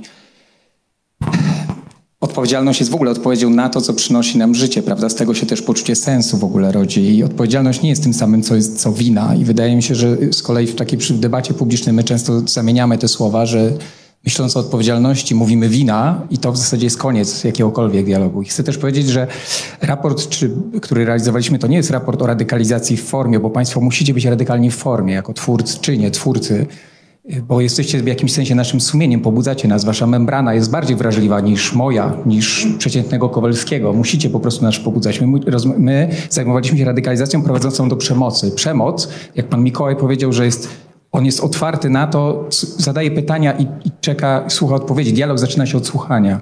I wydaje mi się, że w ogóle jesteście jednak strażniczkami, strażnikami. Chyba powinniśmy do tego dążyć. Nie domknięcia, bo przemoc jest domyka. Bo jeżeli ja mam gotową odpowiedź na to, jak jest, jaka jest prawda, no to jakby w bardzo łatwy sposób można doprowadzić tym do przemocy, jakiejkolwiek, nawet instytucjonalnej, o której tutaj mówiliśmy, prawda? Już pomijając seksualną, fizyczną, psychiczną. I, I, po prostu słuchając tego, bardzo za to dziękuję, bo to było poruszające, ale pierwsze, co mi przyszło do głowy, wybaczcie, że ja się powołam, ale tylko dlatego, że nie sam to wymyśliłem, bardzo bym chciał, ale to, że żyjemy, jednak dwie nazwiska chcę, chcę jednak wymienić. Znaczy jedno to jest McIntyre, który zajmował się, twierdził, że jakby takim naszym bolączką jest y, fragmentacja i on się zajmował również Auschwitz i tym, w jaki sposób tłumaczono później w Norymberdze, dlaczego nie działałam, nie działałem wykonując niezwykle profesjonalnie swoje zadania, do których zostałem przypisana, przypisany. W latach 70. badał przemysł energetyczny i dokładnie było to samo, że w zależności od tego, kogo pytam, w jakiej roli społecznej, zupełnie innych pytań odpowiedzi udzielaliśmy. Czyli jak byłem pracownikiem zakładu, udzielałem innych odpowiedzi na ten sam kwestionariusz, kiedy byłem pytany jako rodzic. I te innych odpowiedzi na pytania, kiedy byłem pytany jako aktywista lokalny, odpowiedzialny za też no, czyste środowisko do życia swoich dzieci, moich, mojej lokalnej społeczności. I że w zasadzie my zabijamy taką pełen dyskomfort sumienia nikomu nie służy, każdy z nas ucieka od dyskomfortu. I my po prostu poszliśmy w taką stronę profesjonalizacji, niektórzy to merytokracją mogą nazywać, prawda, że my doskonale chcemy pełnić swoje role jako ojciec, jako mm, e, menedżer, jako pracownik, jako aktywista, ale jakby no na koniec jesteśmy ludźmi. To się nazywa spójność. Y, nie ma dzisiaj tej spójności, chociaż mamy doskonałe doskonale zarządzone własne dylematy sumienia, ponieważ w poszczególnych rolach wykonujemy pracę w stopniu niemalże doskonałym i to jest jeszcze nagradzane społecznie. I to jest po prostu ogromne zagrożenie. To właśnie McIntyre twierdzi. To jest ogromne zagrożenie, bo ponieważ cały czas napięcie moralne musi nam towarzyszyć. My musimy być autokrytyczni po prostu wobec siebie i i chcę tylko jeszcze jedną rzecz powiedzieć. E, współpracowaliśmy też z panią profesor Grażyną Skarżyńską, może być, być może znaną. Ja bym to chciał, to moje, ale to nie jest moje, to profesor Skarżyńskiej. Ona używa takiego sformułowania darwinizm społeczny, że to nie jest większość nas. My musimy mieć też wyrozumiałość wobec naszych koleżanek, kolegów, wobec nas samych. My też popełniamy błędy, różnie się zachowujemy, ewoluujemy w naszych, w naszych poglądach, ale darwinizm społeczny charakteryzuje się tym, że nie, mamy, nie wierzymy w dobro wspólne, w ogóle w istnienie, że życie społeczne to jest gra w sumie zerowe. Jeden wygrywający oznacza dziewięciu przygrywających. To jest nieprawda, ale bardzo wielu z nas w to wierzy po prostu. To jest nawet jedna trzecia z nas. I my oddajemy w dużej mierze przez bierność pole darwinizmowi społecznemu. Temu, że można się rozpychać łokciami, temu, że, że, że wierzy się w charyzmatycznych liderów, że, e, że również przemoc do pewnego stopnia jest uzasadniona, jeśli właśnie, jeśli trzeba, prawda? I to chcę, to chcę tutaj powiedzieć, że ten darwinizm społeczny jest po prostu jakąś plagą, na którą bierno, do której prowadzi wierność. E, nasza, to znaczy moja też od razu chcę powiedzieć, bo i to bycie strażnikiem i strażniczką niedomknięcia wydaje mi się, że jest niezwykle potrzebne, a do tego jest potrzebna wyrozumiałość, a kluczem do tego wszystkiego skończę, bardzo ważne dla tego miejsca, to jest noblistce też to zawdzięczamy, jest czułość. Noblistka mówi, że czułość jest najbardziej, e, jest najbardziej wysublimowaną formą miłości. Nie stawia się jej pomników. Ona nie jest w centrum uwagi. Ona nawet w Ewangeliach nie jest tu nazwa, e, nie jest włożona w Ewangelię. Ale jest właśnie ta czułość. No to teraz wracam do czułości tylko w aspekcie takim, nie wiem, instytucji, szkoły, Ile my poświęcamy miejsca na empatię i na inteligencję emocjonalną, tak bardzo mądralińsko nazywając to? Zero. Uważamy, że grupa i samoregulacja do tego doprowadzi, prawda? Ale tego nie ma. IQ jest stawiane wyżej niż inteligencja emocjonalna, ale przecież wiemy, że w życiu społecznym to to drugie w gruncie rzeczy znacznie ma większy wpływ na nasze życie i na sukcesy, również sukcesy w cudzysłowie, bo co to jest sukces, ale na szczęśliwe życie po prostu, tak? I no właśnie to chcę powiedzieć, że czułość być może jest kluczem i czułość, która była zapomniana, słowo, które jakby nie funkcjonowało, termin, który nie funkcjonował, a który od czasów no, bliskich funkcjonuje na nowo i wydaje mi się, że jest y, w zasadzie najmniej obarczony y, tymi błędami wszystkimi, naszymi takimi no, ciemną stroną naszej natury, o której tutaj też rozmawiamy. Przepraszam, że tak długo stawiam Wspaniałe to, wspaniałe. Bardzo dziękuję. Mario, za sekundę, bo Sylwia miała pierwsza, wiesz, pierwsza po prostu chwyciła tę łapę, więc... To ja tylko y, takie trzy rzeczy. Pierwsza to oczywiście dobro wspólne y, i myślę sobie, że y, bardzo często y, społeczeństwo z lotu ptaka wygląda inaczej w wersji lokalnej czy nawet samorządowej niż tej y, opcji makro i tam częściej jakby widać kooperację, y, twórcze kłócenie się, porozumienie ponad podziałami i tak dalej. Po drugie zaś y, mamy z czego korzystać i wspaniała tradycja spółdzielczości czy kooperatywy w Polsce, nie tylko przedwojenna, ale też ta tuż powojenna naprawdę jest czymś, z czego można jakby się uczyć i, i, dobrze byłoby o tym pamiętać. I jeszcze jedna rzecz, trochę w związku z tym, o czym mówimy, o czułości. Jeszcze kiedyś mi się podobało to słowo, a teraz y, ja nie mogę go słuchać, chociaż się z nim zgadzam, bo y, nie mam w sobie grama czułości, kiedy widzę Bucze, czy Mariupol, y, czy to, co dzieje się z już teraz ponad 45 ofiarami na granicy polsko-białoruskiej. I jest mi z tego z powodu bardzo... 47 bo dwie osoby tak znalezione ostatnio w wodzie. E, jest mi z tego powodu bardzo smutno, bo jestem hipisiarą e, i chciałabym bardzo e, mieć czułość na koszulce, a może nawet na transparencie. Ale dla mnie taką granicą moją osobistą to było to, kiedy w zeszłym roku Wojna wybuchła, właściwie miała kolejną odsłonę i ja po raz pierwszy złapałam się na tym, że od kilku dni myślę o tym, żeby Putin umarł. A dla mnie to jest też coś, co w waszym e, raporcie bardzo mocno wybrzmiewa. To znaczy sytuacja, w której e, życzymy komuś śmierci, dehumanizowanie, przekraczanie tej granicy, kiedy już nie mówimy o radykalnej postawie, e, kłótniach, e, braku porozumienia, tylko mówimy o sprawach ostatecznych, tak jak mówiliśmy w kontekście humanitarnego kryzysu i tego, że pomaganie ludziom, którzy umierają, nagle się robi radykalne. To znaczy, od którego momentu w ogóle idziemy, tak? Gdzie mamy tą skalę porównawczą. E, I myślę sobie, że pierwsze takie w przestrzeni publicznej pytanie, które sobie postawiłam, to było paradoksalnie po katastrofie smoleńskiej, czyli jakby jednym z takich e, większych punktów zwrotnych w naszej najnowszej historii, gdzie ta polaryzacja właściwie zaczęła się jeszcze bardziej rozwijać, o ile to możliwe. E, I zastanawiałam się nad tym, że część osób, które znałam, cieszyła się z tego, że była ta katastrofa. E, I dla mnie to było pierwszym szokiem, moim moralnym też, nie tylko dlatego, że zginęły tam osoby, które znałam i ceniłam, ale też właściwie co się takiego wydarzyło. E, że ludzie, z którymi na przykład często, nie wiem, e, organizuję e, pomoc innym albo chodzę na demonstracje i myślałam, że dla nas wspólny jest ten transparent, walczymy o lepszy świat, możemy się sprzeczać, jaka jest jego definicja, nagle okazuje się, że cieszą się z czyjejś śmierci. A potem ja się zaczęłam zaczęłam patrzeć, czy, czy Putin umarł.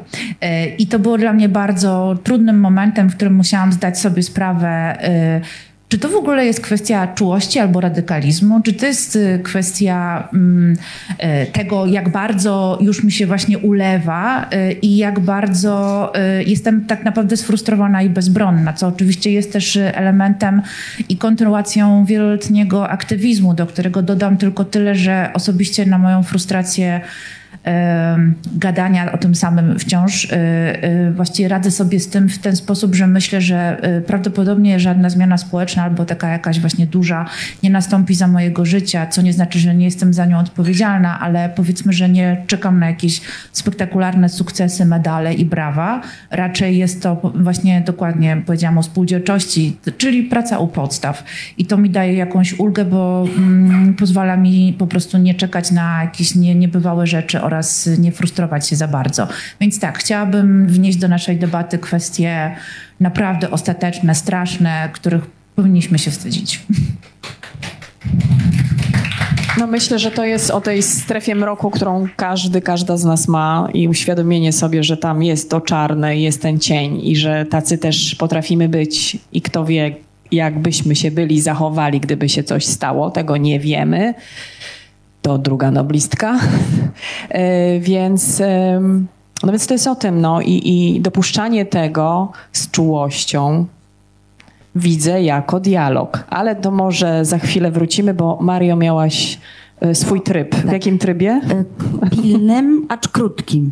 Chciałam bardzo, wspaniałe jest to, co powiedziałeś o czułości, bo chciałam do ostatniej części waszego badania, pewnie trochę za wcześnie to robię, gdzie yy, piszesz o szczepionce, E, i co zrobić, żeby, ta, żeby zapobiegać radykalizacji. I ja mm, właśnie sama sobie zadałam pytanie, co by to mogło być. I kiedy wcześniej odnalazłam to, co nazwaliście, to sformułowanie banki gniewu, to dzisiaj e, rano mnie olśniło, że tą szczepionką powinny być banki czułości. I ja z kolei absolutnie wierzę w to, że tylko czułość E, jest odpowiedzią na to. E, I jest tą szczepionką.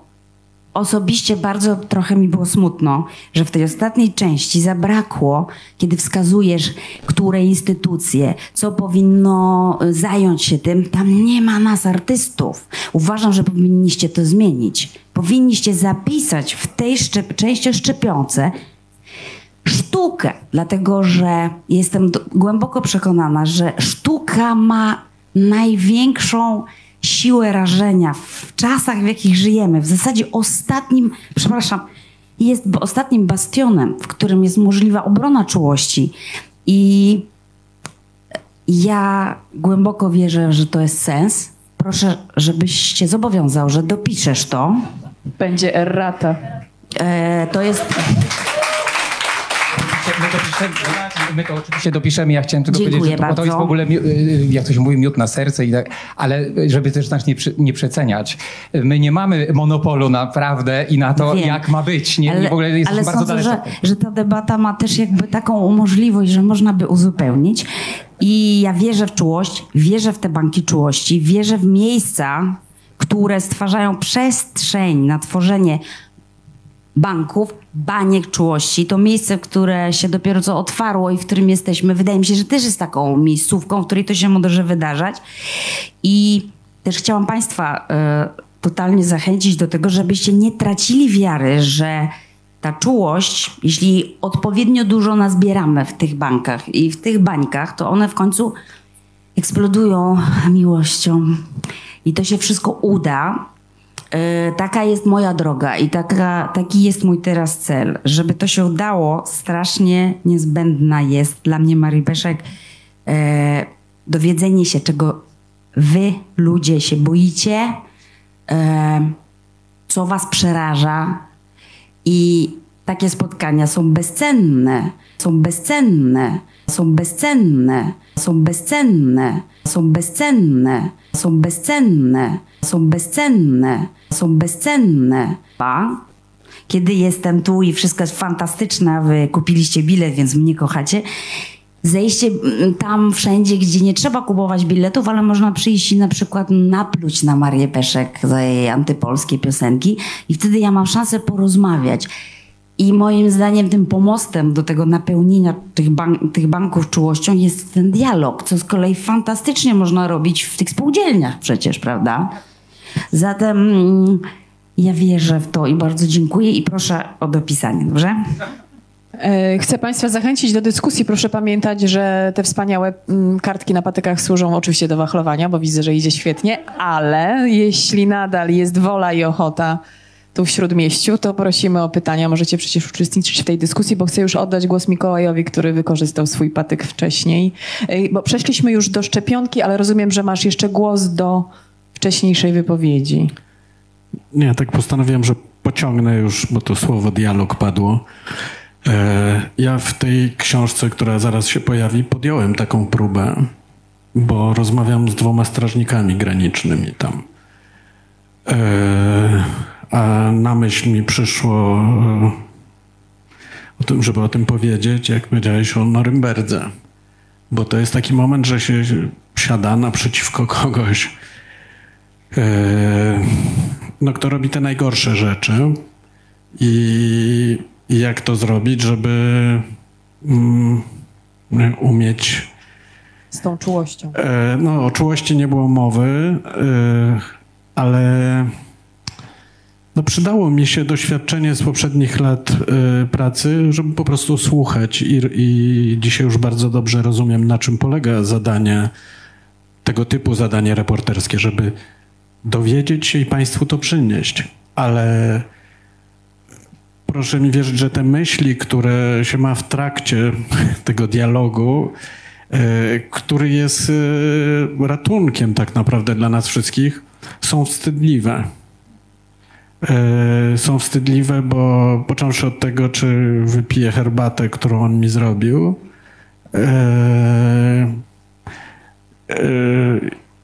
kiedy ważę pytania, czy na przykład mogę się zapytać, a pan wyrzucał dzieci za płot? I zadawałem te wszystkie pytania.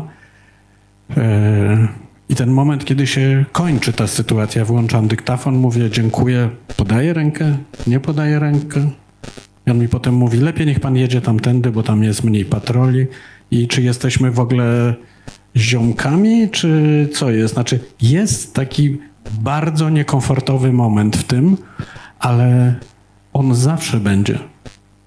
I wtedy, kiedy mamy szansę dialogować z kimś, kto, już nie mówię o bańce, kto jest z drugiego bieguna. Jeśli nie damy, temu nie podołamy, to, to się pozabijamy. Tak, i to jest też, ta, już Michał Cię dopuszczam, to jest też um, a propos tego Twojego, czy też Waszego nawoływania, jak możliwy byłby ten dialog. To jest też o tym, tym haśle, pamiętacie, na przykład teraz przy sprawach kobiecych. No, przecież cytat, baby sobie na PiS głosowały, to teraz mają. Jedno z najbardziej e, deprecjonujących określeń, jakie można też w przestrzeń publiczną wypuścić. Ale za każdym razem, kiedy zdarzyło mi się spotkać tę kobietę, która głosowała na PiS, która mieszka tak daleko stąd, że wykluczenie komunikacyjne to w jej języku nie istnieje, ale to ona wie, że jej życie kończy się o 15, bo potem nigdzie niczym już nie dotrze i nie wyjdzie z tego miejsca, w którym jest i żyje w tej przemocy i domowej, i instytucjonalnej, no i też kościelnej na co dzień, ale rozmowa z nią jest zawsze możliwa, bo ona mi powie, dlaczego głosowała na nich, bo oni dali jej to, czego nigdy nikt, nawet w jej przypadku, nie zauważył, że ona tego potrzebuje. I dlaczego mogę mieć to samo co ty? I absolutnie te emocje jako dziennikarka też rozumiem, że no właśnie, no bardzo się różnimy. Nie jestem w stanie w tym krótkim 15-minutowym spotkaniu gdzieś w przelocie wytłumaczyć pani Halinie, że ta postawa, e, no co mamy jej powiedzieć, jest szkodliwa, jak ona wie, że jej to uratowało życie. Bo 4 razy 500 zł dla niej oznaczało w tamtym czasie, że wreszcie poszła do dentystki. Że wreszcie mogła poprosić kogoś, komu zapłaciła, że ją podwiózł do tego przasnysza. Rozumiecie, że to jest cały czas o tym, że to wycofywanie się w te, w te swoje małe ojczyzny to zamykanie się na ten dialog, już wiemy, że nic nam nie dało, że według waszego badania jesteśmy tak podzieleni, tak, że są te dwa plemiona, no ale przecież znowu wracając do języka, jesteśmy tutaj, mamy okazję porozmawiać. Wyobrażam sobie, jakie to trudne. To jest, to jest ta sytuacja, w której już się zaczynamy zastanawiać, mhm, czy dialog jest możliwy.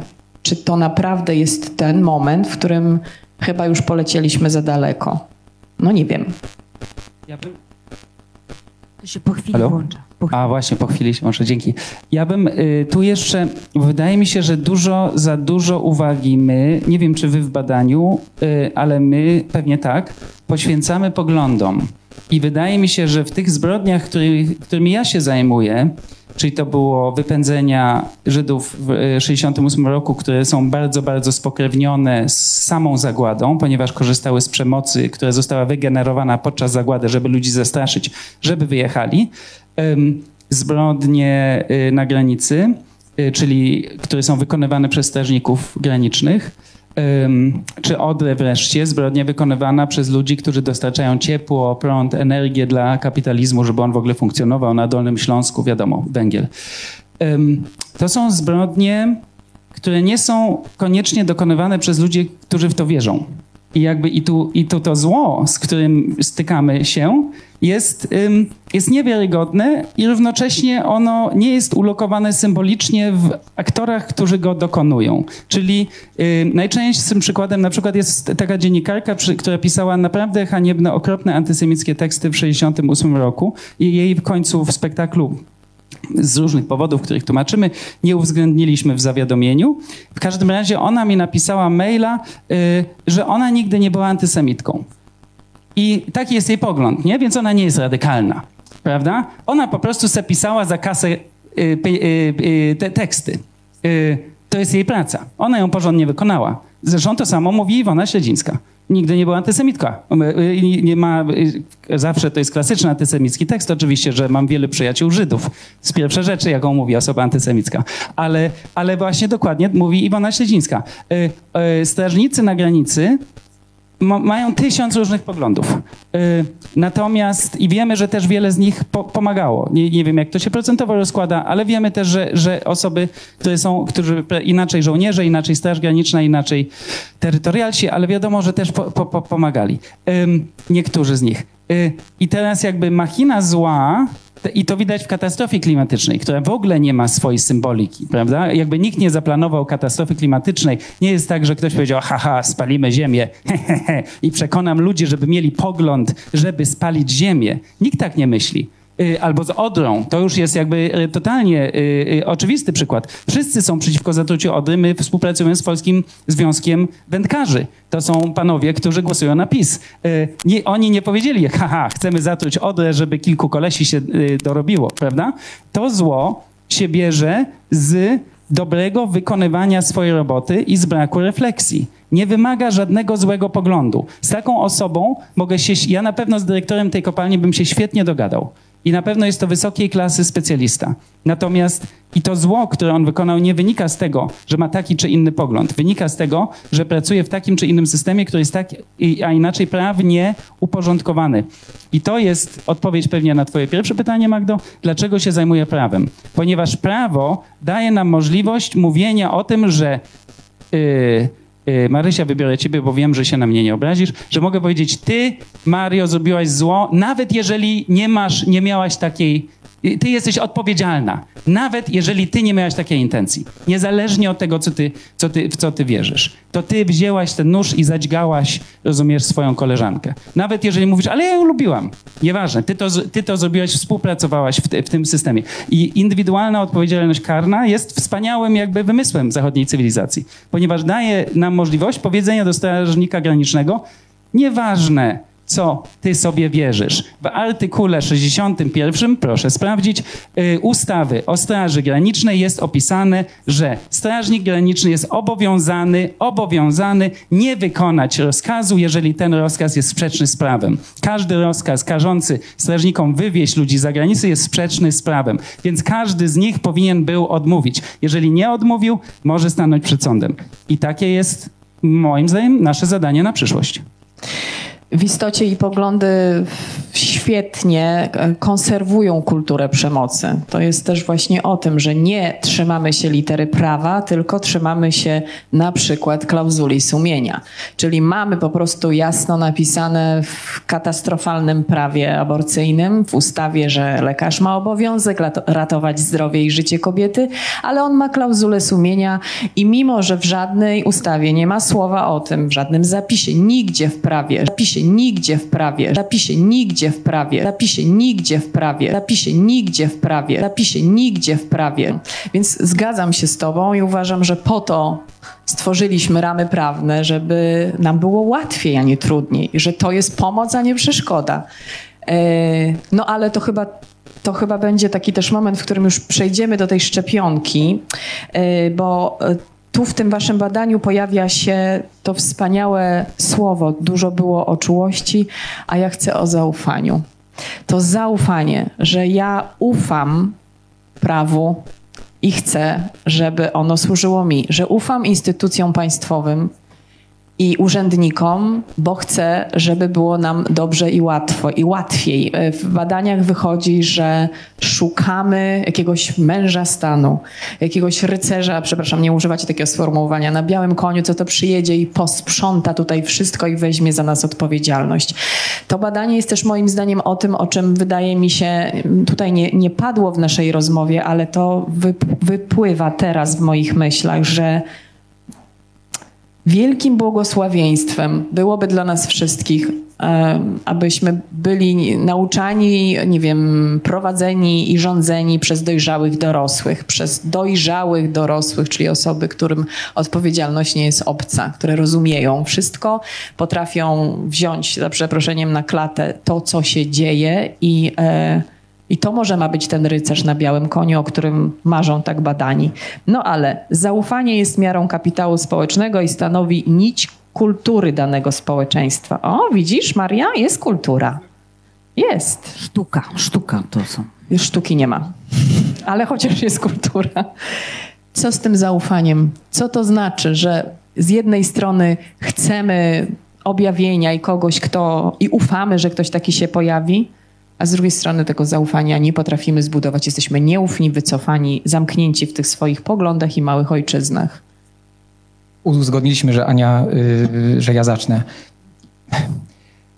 Wydaje się, że jest jakimś kanałem rozmowa o tym tylko, że to my oddolnie, musi, jak zbudujemy sobie relacje i więzi i zaufanie, to wystarczy. To nie wystarczy, bo w zasadzie wszystko, co wiemy na temat zaufania, sprowadza się również do tego, między innymi sprowadza się do tego, że jednak instytucje mają szalenie ważne, yy, ważne znaczenie. Instytucje w rozumieniu takim szerokim, no kultura, w której uczestniczymy właśnie, yy, czy dominująca kultura jest również formą instytucjonalizacji naszego życia, prawda? I, i wartości, które ona nam dostarcza, które wzorce, które nam pokazuje, są po prostu bardzo, bardzo ważne, więc yy, nie, od, nie, nie, da się udzielić oczywiście złotej odpowiedzi na to pytanie, co robić, żeby ufać, ale na pewno instytucje są do tego po prostu niezbędne. Instytucje, które na przykład też słyszę często, po pierwsze jakby nigdy ich nie zbudowaliśmy w takim stopniu, jakbyśmy sobie życzyli, ponieważ za młoda jest ta nasza demokracja, w skrócie rzecz ujmując, a z drugiej strony zdemolowaliśmy bardzo wiele z tych instytucji, odwróciliśmy znaczenie pojęć. Instytucje, które są niepodmiotowe, które są całkowicie instrumentalnie traktowane, no niestety niszczą to zaufanie. Zresztą proszę zauważyć taki może banalny, ale na co dzień spotykany przykład. Jak komunikują się, jak wykorzystywane są kanały publiczne, strony internetowe instytucji publicznych, czyli nas wszystkich, ale także kanały w mediach społecznościowych, instytucji, nie osób, ale są wykorzystywane do sporów o charakterze partykularno i w ogóle osobistym. Czyli ktoś z Ministerstwa Edukacji wulgarnie dyskutuje, oczywiście ktoś, ale pod szyldem resortu edukacji lub innego ministerstwa. To się dzieje zresztą na porządku dziennym. Media publiczne też widzimy to zachowanie. I no właśnie, akcent, który chcę powiedzieć, to, jest, to są instytucje. Ja to nie chcę demolować yy, prowadzącym, ale mam jeszcze taką tylko jedną wrzutkę chciałem zrobić, bo te dzieci się tutaj pojawiły. I wydaje mi się, że a propos czułości, słuchajcie, to jest prawie 20% yy, z nas to dzieci. Nasze podejście do dzieci jest w jakimś sensie papierkiem lakmusowym naszej czułości. E, ale także pewnej takiej mądrości i tego, czy my jesteśmy gotowi uczyć się od dzieci, bo nauczyć się możemy szalenie dużo. Ja nie, nie trzeba się tutaj powoływać na wiele. Każdy, kto doświadczył tego, wie, że odpowiedzialność za dziecko jest odpowiedzialnością każdej i każdego bez względu na to, czy je mamy, czy nie mamy. I nie dlatego, że dziecko jest jakimś produktem przyszłości, że my je przygotowujemy, tylko że ono jest tu i teraz i miara tego, jak my tu i teraz traktujemy dziecko, jest bardzo ważna. I powiem jedną rzecz a propos właśnie klimatycznych aspektów i dzieci. Gdybyśmy kierowali się, i myślę, że tak jest dokładnie w każdej dziedzinie dotyczącej praw i podmiotowości dziecka, gdybyśmy kierowali się jakimś większym zrozumieniem i próbowali otworzyć się i uczyć się od dziecka, i byśmy próbowali potrzeby dziecka potraktować i postawić w centrum uwagi jako tych, którzy są bezbronni z natury rzeczy jako grupa społeczna, to dzisiaj na przykład polskie dzieci doświadczają, e, żyją w środowisku e, najbardziej zanieczyszczonym spośród 40 krajów badanych przez UNICEF. żyją w środowisku, które siłą rzeczy prowadzi do wcześniejszej śmierci, do chorób bardzo wielu i tak. To samo dotyczy toksyn, z którymi mają kontakt. Polska jest trzecim krajem od końca. Jest bardzo, cały szereg takich danych, które można podać. To znaczy polityka klimatyczna jest polityką, która zaczyna się, tak jak prawa człowieka zaczynają się od praw dzieci, tak samo prawa, prawa człowieka zaczynają się od praw dzieci, tak samo polityka klimatyczna, ona się zaczyna naprawdę od dzieci. I my w ogóle, i gdybyśmy to postawili w centrum uwagi właśnie tak... Ale bardzo tak, przepraszam, przecież obecny rząd w centrum uwagi stawia rodzinę i to nawet najświętszą, więc Wiem, nie potrafię odpowiedzieć e, na to pytanie, co za tym jestem stoi. cyniczna, biorę to. Tak, tak. I bardzo dobrze pamiętam, co oznacza dyskusja o przemocy w rodzinie, jak No bardzo właśnie. ona niszczy rodzinę, prawda? No Ale to jest właśnie. dokładnie od tego samego. Bo, To znaczy, mam że wrażenie, że cały czas jesteśmy, od, przepraszam za porównanie, odwracamy tego, no okej, odwrócono nam kota ogonem. To no, prawda, tak to prawda, ale rzeczywiście w- w centrum tych potrzeb, grup najsłabszych, a to jest miara jakości instytucji i nas jako społeczeństwa. Społeczeństwa, Stosunek oczywiście. do najsłabszych. Po prostu dzieci, ja mówię jak o dzieciach jako o grupie, która po prostu z natury rzeczy, ale to nie znaczy, że to są tylko dzieci. Tylko gdybyśmy postawili w tym temacie polityki klimatycznej, o której ty mówiłeś też, to w zasadzie to leży w najgłębiej pojętym interesie nas wszystkich, od, seni- od juniora do seniora, no umówmy się, prawda? Ponieważ byśmy musieli dopasować się do standardów, które służąc dzieciom, służą nam wszystkim po prostu. Ale jest No ale nawet to nie działa. Przepraszam, chciałam tylko, bo jestem bardzo proszona przez prezeskę, aby państwo zabrali głos. Wiem. Bardzo proszę, mamy ostatnie 20 parę minut, dosłownie 26. Pani, Ja chciałam się odnieść. Piszczy. Tak, tak, proszę mówić. Ja chciałam się odnieść do tego, co pan Michał powiedział, o, tego, o tym, że y, ludzie odgrywają swoje role, nie ponosząc odpowiedzialności za to. I tutaj z Marią Peszek, bo też jestem artystką, ramię w ramię postuluję, żeby sztuka y, w tym kraju była bardziej dofinansowana, ponieważ ona jest cały czas niszowa. Tak jak Maria występuje na scenie i dociera tam do kilku tysięcy ludzi, tak jak sztuka, którą ja uprawiam, jestem performerką, dociera do, do niedużego grona osób, ale uważam, że my, artyści, możemy powodować ludźmi na tyle, żeby oni przełamywali te swoje role. Ponieważ sztuka nie słownie i nie argumentem dociera do człowieka, tylko na jakichś wibracjach, których nie potrafimy opisać i może czasami nie potrafimy zrozumieć, ale przynajmniej to, co ja robię, y, powoduje, że ludzie czasami totalnie atawistycznie wychodzą z tych ról. I gdyby sztuka była y, jakby bardziej, więcej jej było, to wydaje mi się, że y, ludzie myśleliby o tym, co robią, zastanawiali się, mieli jakąś empatię do tego, a nie tylko wykonywali swoje zawody bezmyślnie. Chciałam tylko powiedzieć. Dziękujemy bardzo. Czy ktoś chciałby jeszcze za, zabrać głos? Bardzo proszę. Mogą Państwo zadawać bezpośrednio pytania panelistkom, panelistom, więc oczywiście tak, tak. Jeśli chcą Państwo się ustawić w kolejce, zapraszamy. Nie trzeba podchodzić tutaj bliżej. E, nasi ludzie podejdą do Państwa, jeśli jest taka potrzeba. Proszę, Michał. Mi się wydaje, y, że oczywiście ma Pani rację, y, natomiast ten jakby względny poziom finansowania sztuki w Polsce jest bardzo, bardzo, bardzo, bardzo wysoki y, jakby na poziomie światowym. To znaczy jest mało krajów, które wydają tak bardzo dużo na sztukę jak Polska. Oczywiście, że mogłoby być lepiej. Ale to jest sztukę- jasne, ale- ale, tylko dokończę. Tylko, że w tym momencie akurat ten minister się specjalizuje w tym, że jakby wysysa milia, miliony, ale naprawdę miliony do różnych takich fundacji, które finansują radykalne, radykalne postawy prawicowe, więc jakby w tym momencie jest kłopot z dystrybucją, ale myślę, że ten absolutny poziom y, nie, nie, nie jest aż taki zły w Polsce, ale oczywiście jestem za tym, żeby było jak najwięcej sztuki. Ale sz- sztuka lekka, łatwa i przyjemna chyba jest bardziej dofinansowana niż radykalna. Myślę, ta radykalna też jest bardzo dofinansowana. W sensie w Ameryce jest poziom powiedzmy tysiąc razy i nie przesadzam niższy. To bardzo ciekawe. Mario, chcesz coś dodać? Nie. Się zgadzam e, akurat w tym względzie z Michałem. Akurat. Tak, tak, tak. E, to jest prawda. A poza tym chciałam tylko powiedzieć, że niezmiernie wzmacnia i hartuje e, ten brak dofinansowania. Jestem tego przykładem, dowodem i odwagi.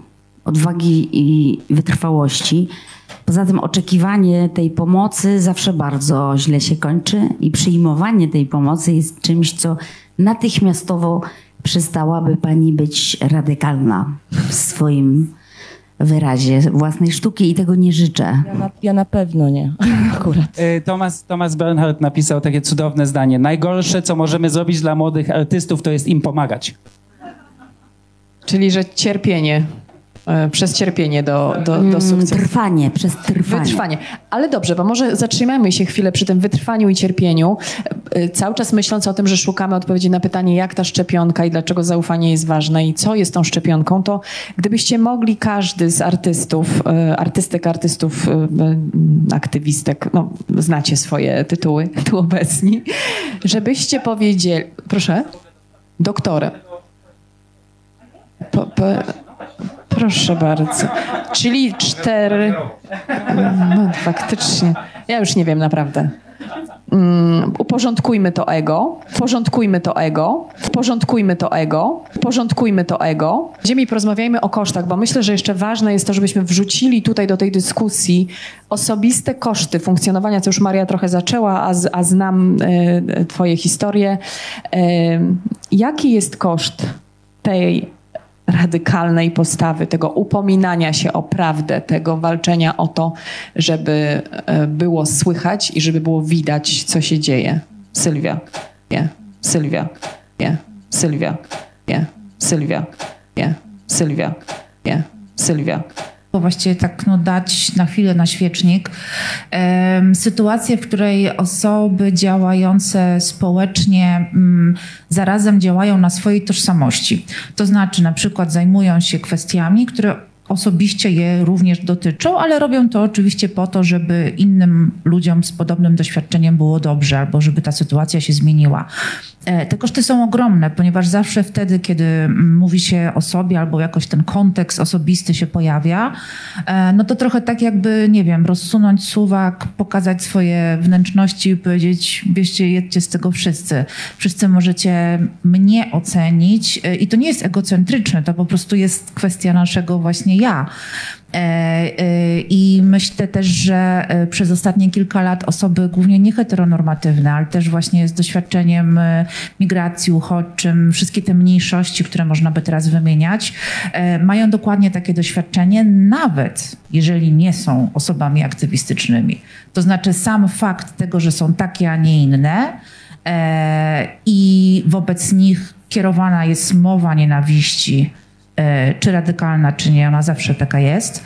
E, Również ze strony jakby osób najważniejszych, przynajmniej hierarchicznie w naszym państwie, to oni pracują tą tożsamością.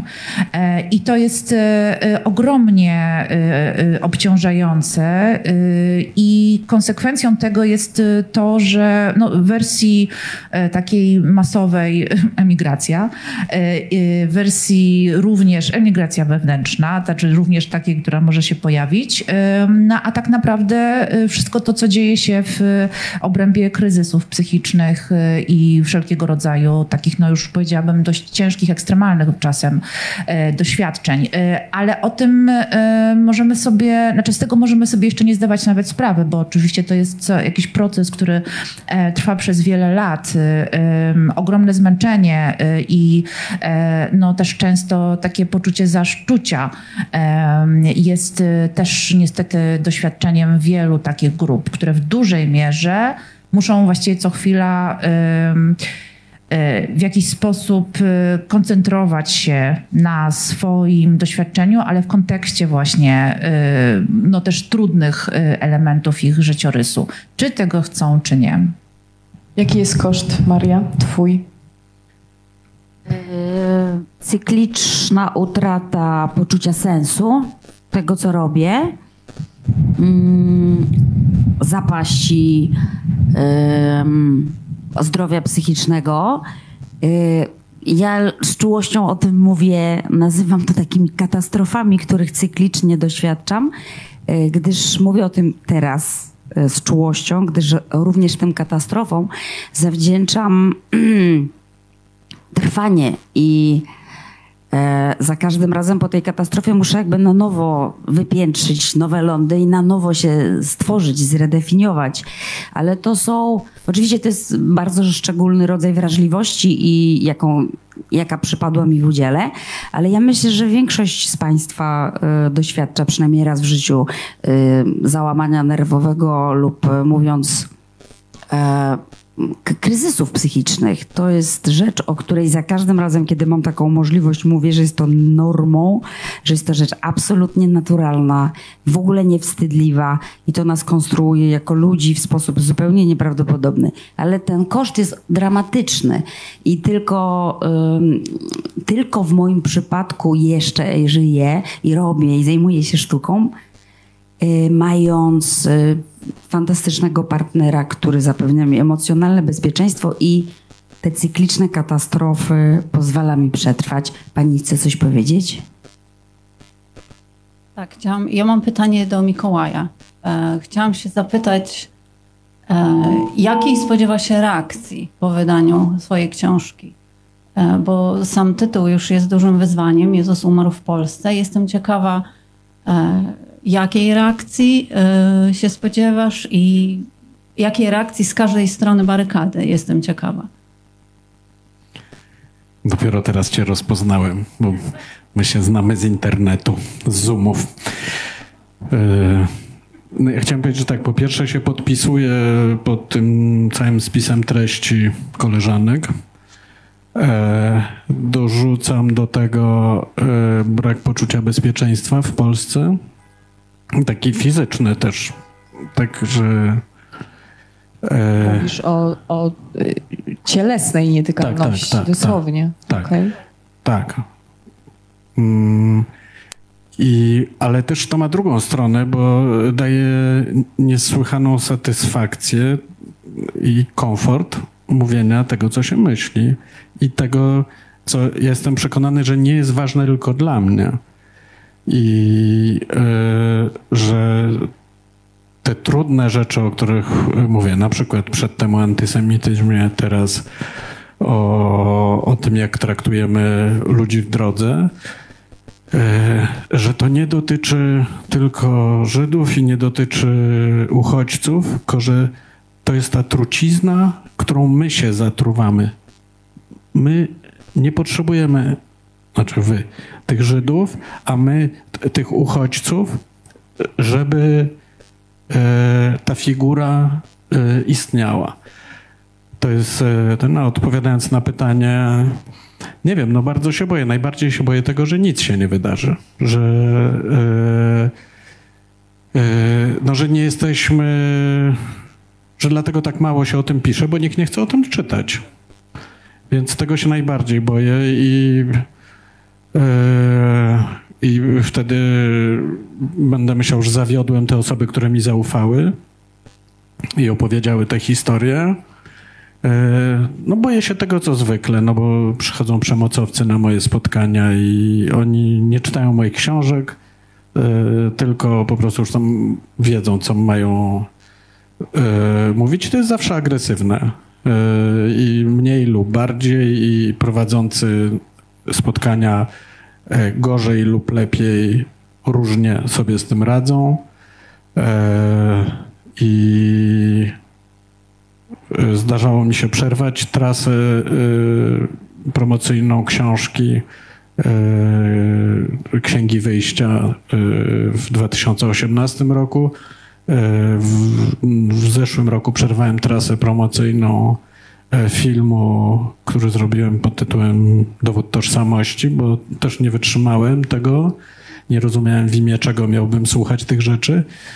E, No i teraz też nie wiem, co będzie. No. A pytałeś, że z dwóch stron. E, tak, no z dwóch stron, bo wiele osób e, z naszej strony uważa, że naprawdę powinniśmy zamknąć e, drzwi tego kontynentu i nie zwracać uwagi na to, co się dzieje na zewnątrz. A ja nie wchodzę w ogóle w dyskusję, czy powinniśmy, czy nie. To jest poza kwestią, dlatego że przyjdzie taki moment, że już nikt nie będzie pukał. Znaczy, jeśli my się na to nie przygotujemy, to się zdziwimy. A to się stanie na 100%. Dziękuję. Y, Ktoś jest, tak? Jest pani. Dobrze widzę? Tak, pani pod ścianą. To prosimy. O, już idzie mikrofon. W sensie nie, jest niesiony, bardzo przepraszam. To jest też kwestia języka. Y, Dzień dobry, ja. Mogę już? Mogę już, tak? Tak, proszę. Mam pytanie do autorów raportu, bo przyznaję, nie czytałam tego raportu, ale czy jest jakaś znacząca na przykład różnica w tych po czterech postawach, które żeście y, wymienili, generacyjna, międzygeneracyjna, ludzi młodszych, starszych, nie wiem, w średnim wieku? Y, I czy planujecie na przykład badanie młodzieży? Bo nie wiem, czy badaliście tylko dorosłych Polaków i Polki. Nie, nie, nie badaliśmy młodzieży. E, nam to się w ogóle marzy. E, żeby e, zrobić to badanie za jakiś czas ponownie, dlatego że e, dopiero uchwytując zmianę możemy o czymś mówić. E, a tak to jest taka stop klatka, która na pewno jest cenna, ale przyglądać się pewnym procesom to jest zdecydowanie najważniejsze i patrzeć, czy jest tam jakaś zmiana. Mm, jeżeli chodzi o te postawione, te typy wyróżnione, one były raczej wymieszane pod względem wieku. Tym niemniej widać i to w, zaznaczamy za każdym razem, jak to było znacząca różnica statystyczna. Y, w wypadku młodych Młodzi y, szczególnie mocno wierzą w to, że media kłamią. Młodzi szczególnie mocno mają poczucie kryzysu demokracji. Y, I, i to jest bardzo smutne, dlatego że to są osoby, które mm, widzą, nie widzą nadziei często, że po prostu ten świat może się mm, zmieniać. E, I chciałam tylko nawiązać jeszcze do e, tego zaufania, które jest rzeczą w wypadku osób młodych, której my naprawdę nie uczymy. I to jest jakby zupełnie inny temat, który my też ostatnio poruszaliśmy we wspólnej pracy z Konradem. E, temat podmiotowości i praw dziecka. To jest rzecz, za którą my musimy jako dorośli wziąć odpowiedzialność.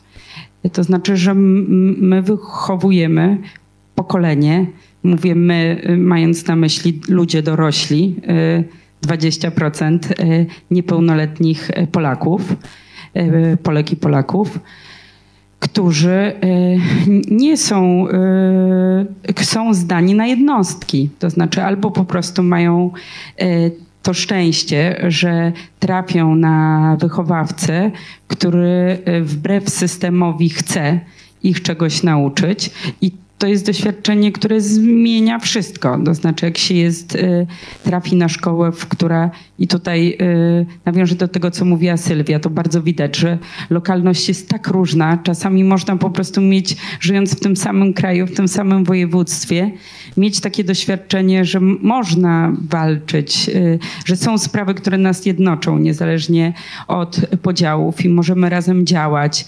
I nie muszę nie musimy się e, lubić, ale musimy się szanować, jak się różnimy. I są młodzi ludzie, którzy są tego uczeni, a są tacy, którzy absolutnie nie. E, I, i mają takie poczucie, że nikogo nie interesują. I to jest mm, przerażające i, i straszne. I że e, nawiążę tylko do niewspominanego tutaj, ale jakby gdzieś tam można mówić o tym jako instytucji szatana dzisiejszych czasów, TikToka, że nikt ich nie pyta, dlaczego nie śpią w nocy i, yy, i nie potrafią sobie z tym poradzić i godzinami oglądają rzeczy, które wiedzą, że są bez mają poczucie, że nikogo to nie interesuje, że oni to robią. No bo to jest znowu powrót do tej małej ojczyzny i tego, kto jest zainteresowany, e, w sensie będąc rodzicem, jak jesteśmy zaangażowani w to istnienie. Już Konradzie, czy tam było jeszcze jakieś pytanie, bo proszę mi wybaczyć, ale zostało nam 6 minut, to zawsze tak jest, a teraz wszyscy chcą pytać, a nie ma już czasu. E, chcesz tylko jedno zdanie do tego? Uzupełnienie, to chwila, proszę. Uzupełnienie, że nie badaliśmy dzieci i młodzieży, tak. ale badaliśmy młodych dorosłych i młodzi dorośli, rzeczywiście ten kryzys demokracji, o którym Ania wspomniała, jest bardziej dojmujące. Oni po prostu nie wierzą w demokrację w zdecydowanej większości. W porównaniu do grupy starszej 55, gdzie 90% osób ceni demokrację, wydaje mi się, że zasadne jest zadanie sobie pytania, jakie my warunki do życia, przeżycia i rozwoju, jak w naszych domach, w szkole, na podwórkach i w innych miejscach tworzymy, że ludzie w wieku kiedy osiągają stan 18, 18 e, rok życia i są pytani, nie wierzą w demokrację, bo to jest pytanie do nas do, na dobrą sprawę. czego ich uczymy? Proszę o to pytanie tam, bo musimy powoli kończyć. Y, Już podajemy mikrofon. Ja chcę tylko powiedzieć, że Państwo ciekawi całości raportu, wychodząc z sali, y, mogą wziąć kopię papierową, bo ją otrzymaliśmy, dziękujemy. A link z przekierowaniem do, do tej wersji online, także pełnej, znajdą Państwo na stronie Big Book Festival. To zanim mikrofon dotrze, Michale, gdybyś mógł dwoma zdaniami podsumować swój koszt e, walki o to, co ważne. Y, To, co mówiła Maria, to, co mówiła Sylwia, y, to, co mówił Mikołaj, ale nie doświadczam aż takiej przemocy. Podejrzewam, że mniej osób chodzi do teatru albo tylko przekonani chodzą do teatru, więc nie, nie doświadczam ataków. Natomiast y, ja bym dodał za to właśnie w mojej działce poczucie mm, takiego wykluczenia, powiedzmy, instytucjonalnego, czyli że na przykład jak w ostatnim roku y, robiliśmy spektakl Odpowiedzialność o granicy właśnie, y, który zresztą jest o właśnie o Is, Issie Dżerdżusie, który zmarł na polskiej granicy i jego imię się tłumaczy jako Jezus. Chciałem powiedzieć jego nazwisko. To y, mieliśmy kłopot z jednym prezenterem, który bardzo dobrą instytucją, która się wycofała, co też rozumiem. I potem pukałem do drzwi wszystkich instytucji, wszystkich instytucji. I oczywiście wszyscy byli bardzo sympatyczni. Y, A my tak. Wilno, strasznie nam jest przykro, kurczę, ale już mamy recital wtedy. No i strasznie nam jest, ja rozumiem, że mają recital, ale, ale nie było takiej postawy, słuchaj, mamy recital, ale przed albo po może mamy foyer. Y, y, albo nie było takiej postawy, no Michał, stary, my już mamy 10 spektakli o granicy. My już mówimy o tym. Y, bo nie chodzi mi o to, że mój spektakl jest najważniejszy i ma wyrzucić recital. My chodzi o, o to, że jeżeli y, różne teatry warszawskie, właściwie nie muszę wymienić, bo to dotyczyło wszystkich, y, y, jakby mówią mi, że no sorry, no już tu w Komunie Otwoc, y, w Komunie Warszawie już mamy, wiesz, cały tydzień zajęty. No nie, no sorry, no nie, nie możemy. Ja to rozumiem, że już mają zaplanowany czas. Ja rozumiem, że muszą Ale czy też to szanować jest twój pracowników. osobisty koszt, tak to traktujesz? Y, No to jest koszt, no to jest frustrujące bardzo, że się, że się z tymi projektami odbija ciągle.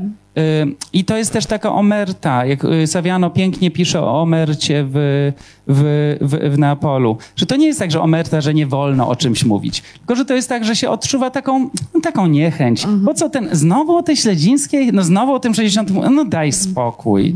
No dzisiaj to nie, dzisiaj jest Unieważnianie. Y, Takie, a no nie, nie będziemy już o tym mówić. Jest, my mamy tu świetny spektakl, wiesz, o e, alienacji współczesnego człowieka i nie nabijam się z alienacji współczesnego człowieka, sam jestem wyalienowany, ale, ale, ale rozumiecie moją frustrację. Rozumiem. Więc jakby taka, taka frustracja jest na pewno.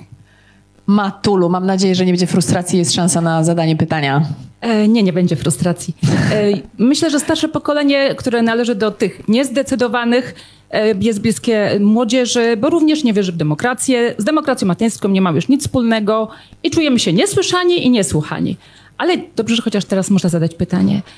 E, Ponieważ jest mowa dużo o szczepieniu się. Szczepieniu się sztuką, zaufaniem, czułością, szczepieniu się przeciwko radykalizacji, to chciałam się spytać, jaki jest według Państwa koszt dla naszego organizmu?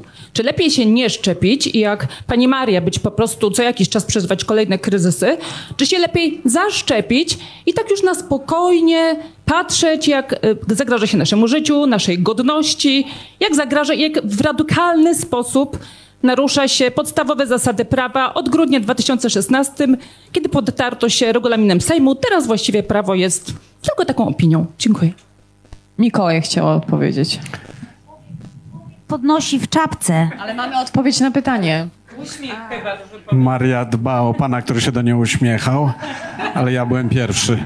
E, I ja myślę, to pytanie, które pani zadała, co jest lepiej się nie szczepić, czy się szczepić, e, to nie jest kwestia decyzji. To jest tak jak ze skojarzeniami. Nie mamy wpływu na to, jakie mamy skojarzenia. Możemy ich nie wypowiadać. A zadecydo- podjąć decyzję, że się zmienia swoją wrażliwość, się nie da. Tak myślę. Ale można e, mieć ciekawsze życie albo troszeczkę je od siebie odsunąć. I oczywiście są sposoby na to, żeby dbać o siebie.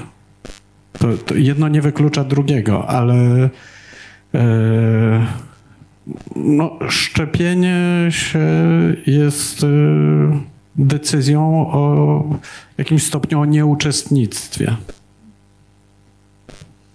Ponieważ została dosłownie minuta, gdyż jak wiecie, program wspaniałego festiwalu jest bardzo napięty, to myślę, że odpowiedź na pytanie, jak ma wyglądać ta szczepionka szczegółowo, zawarta jest w raporcie, który, jak już powiedziała Paulina, jest dostępny. Myślę sobie, że jeszcze takie zdanie tutaj mogłoby paść. Gdzieś od paru tygodni za mną chodzi. Kto nic nie wie, musi we wszystko wierzyć. I tak sobie myślę, że może jednak wiedza jest odpowiedzią na nasze bolączki. E, I pytanie, i słuchanie, i to, co też jest dla mnie ważne, a wszyscy zdaje się mamy to, samo poczucie po tym dzisiejszym spotkaniu, że po to mamy dwoje uszu, jedne usta, żeby dwa razy więcej słuchać niż mówić. I może wtedy właśnie rodzi się prawdziwy dialog z usłyszenia drugiej strony, a to może zbudować zaufanie, a to może sprawić, że zaszczepieni lub nie będziemy po prostu uważni i wrażliwi na drugiego człowieka. I może tak należałoby skończyć, ale co ja tam wiem? Dziękuję. Na podmioty nieludzkie. Na podmioty nieludzkie. To zresztą e, Olga Tokarczuk pytana, co chciałaby zmienić w rzeczywistości prawnej, powiedziała, że chciałaby, żeby wpisano do polskiej konstytucji prawa właśnie zwierząt, więc myślę sobie, że no, czeka nas dużo. Soko padł od razu na te słowa z rozkoszy w swej czułości. Dziękujemy Wam bardzo. Przepraszamy, że nie wszyscy mogli zadać pytania.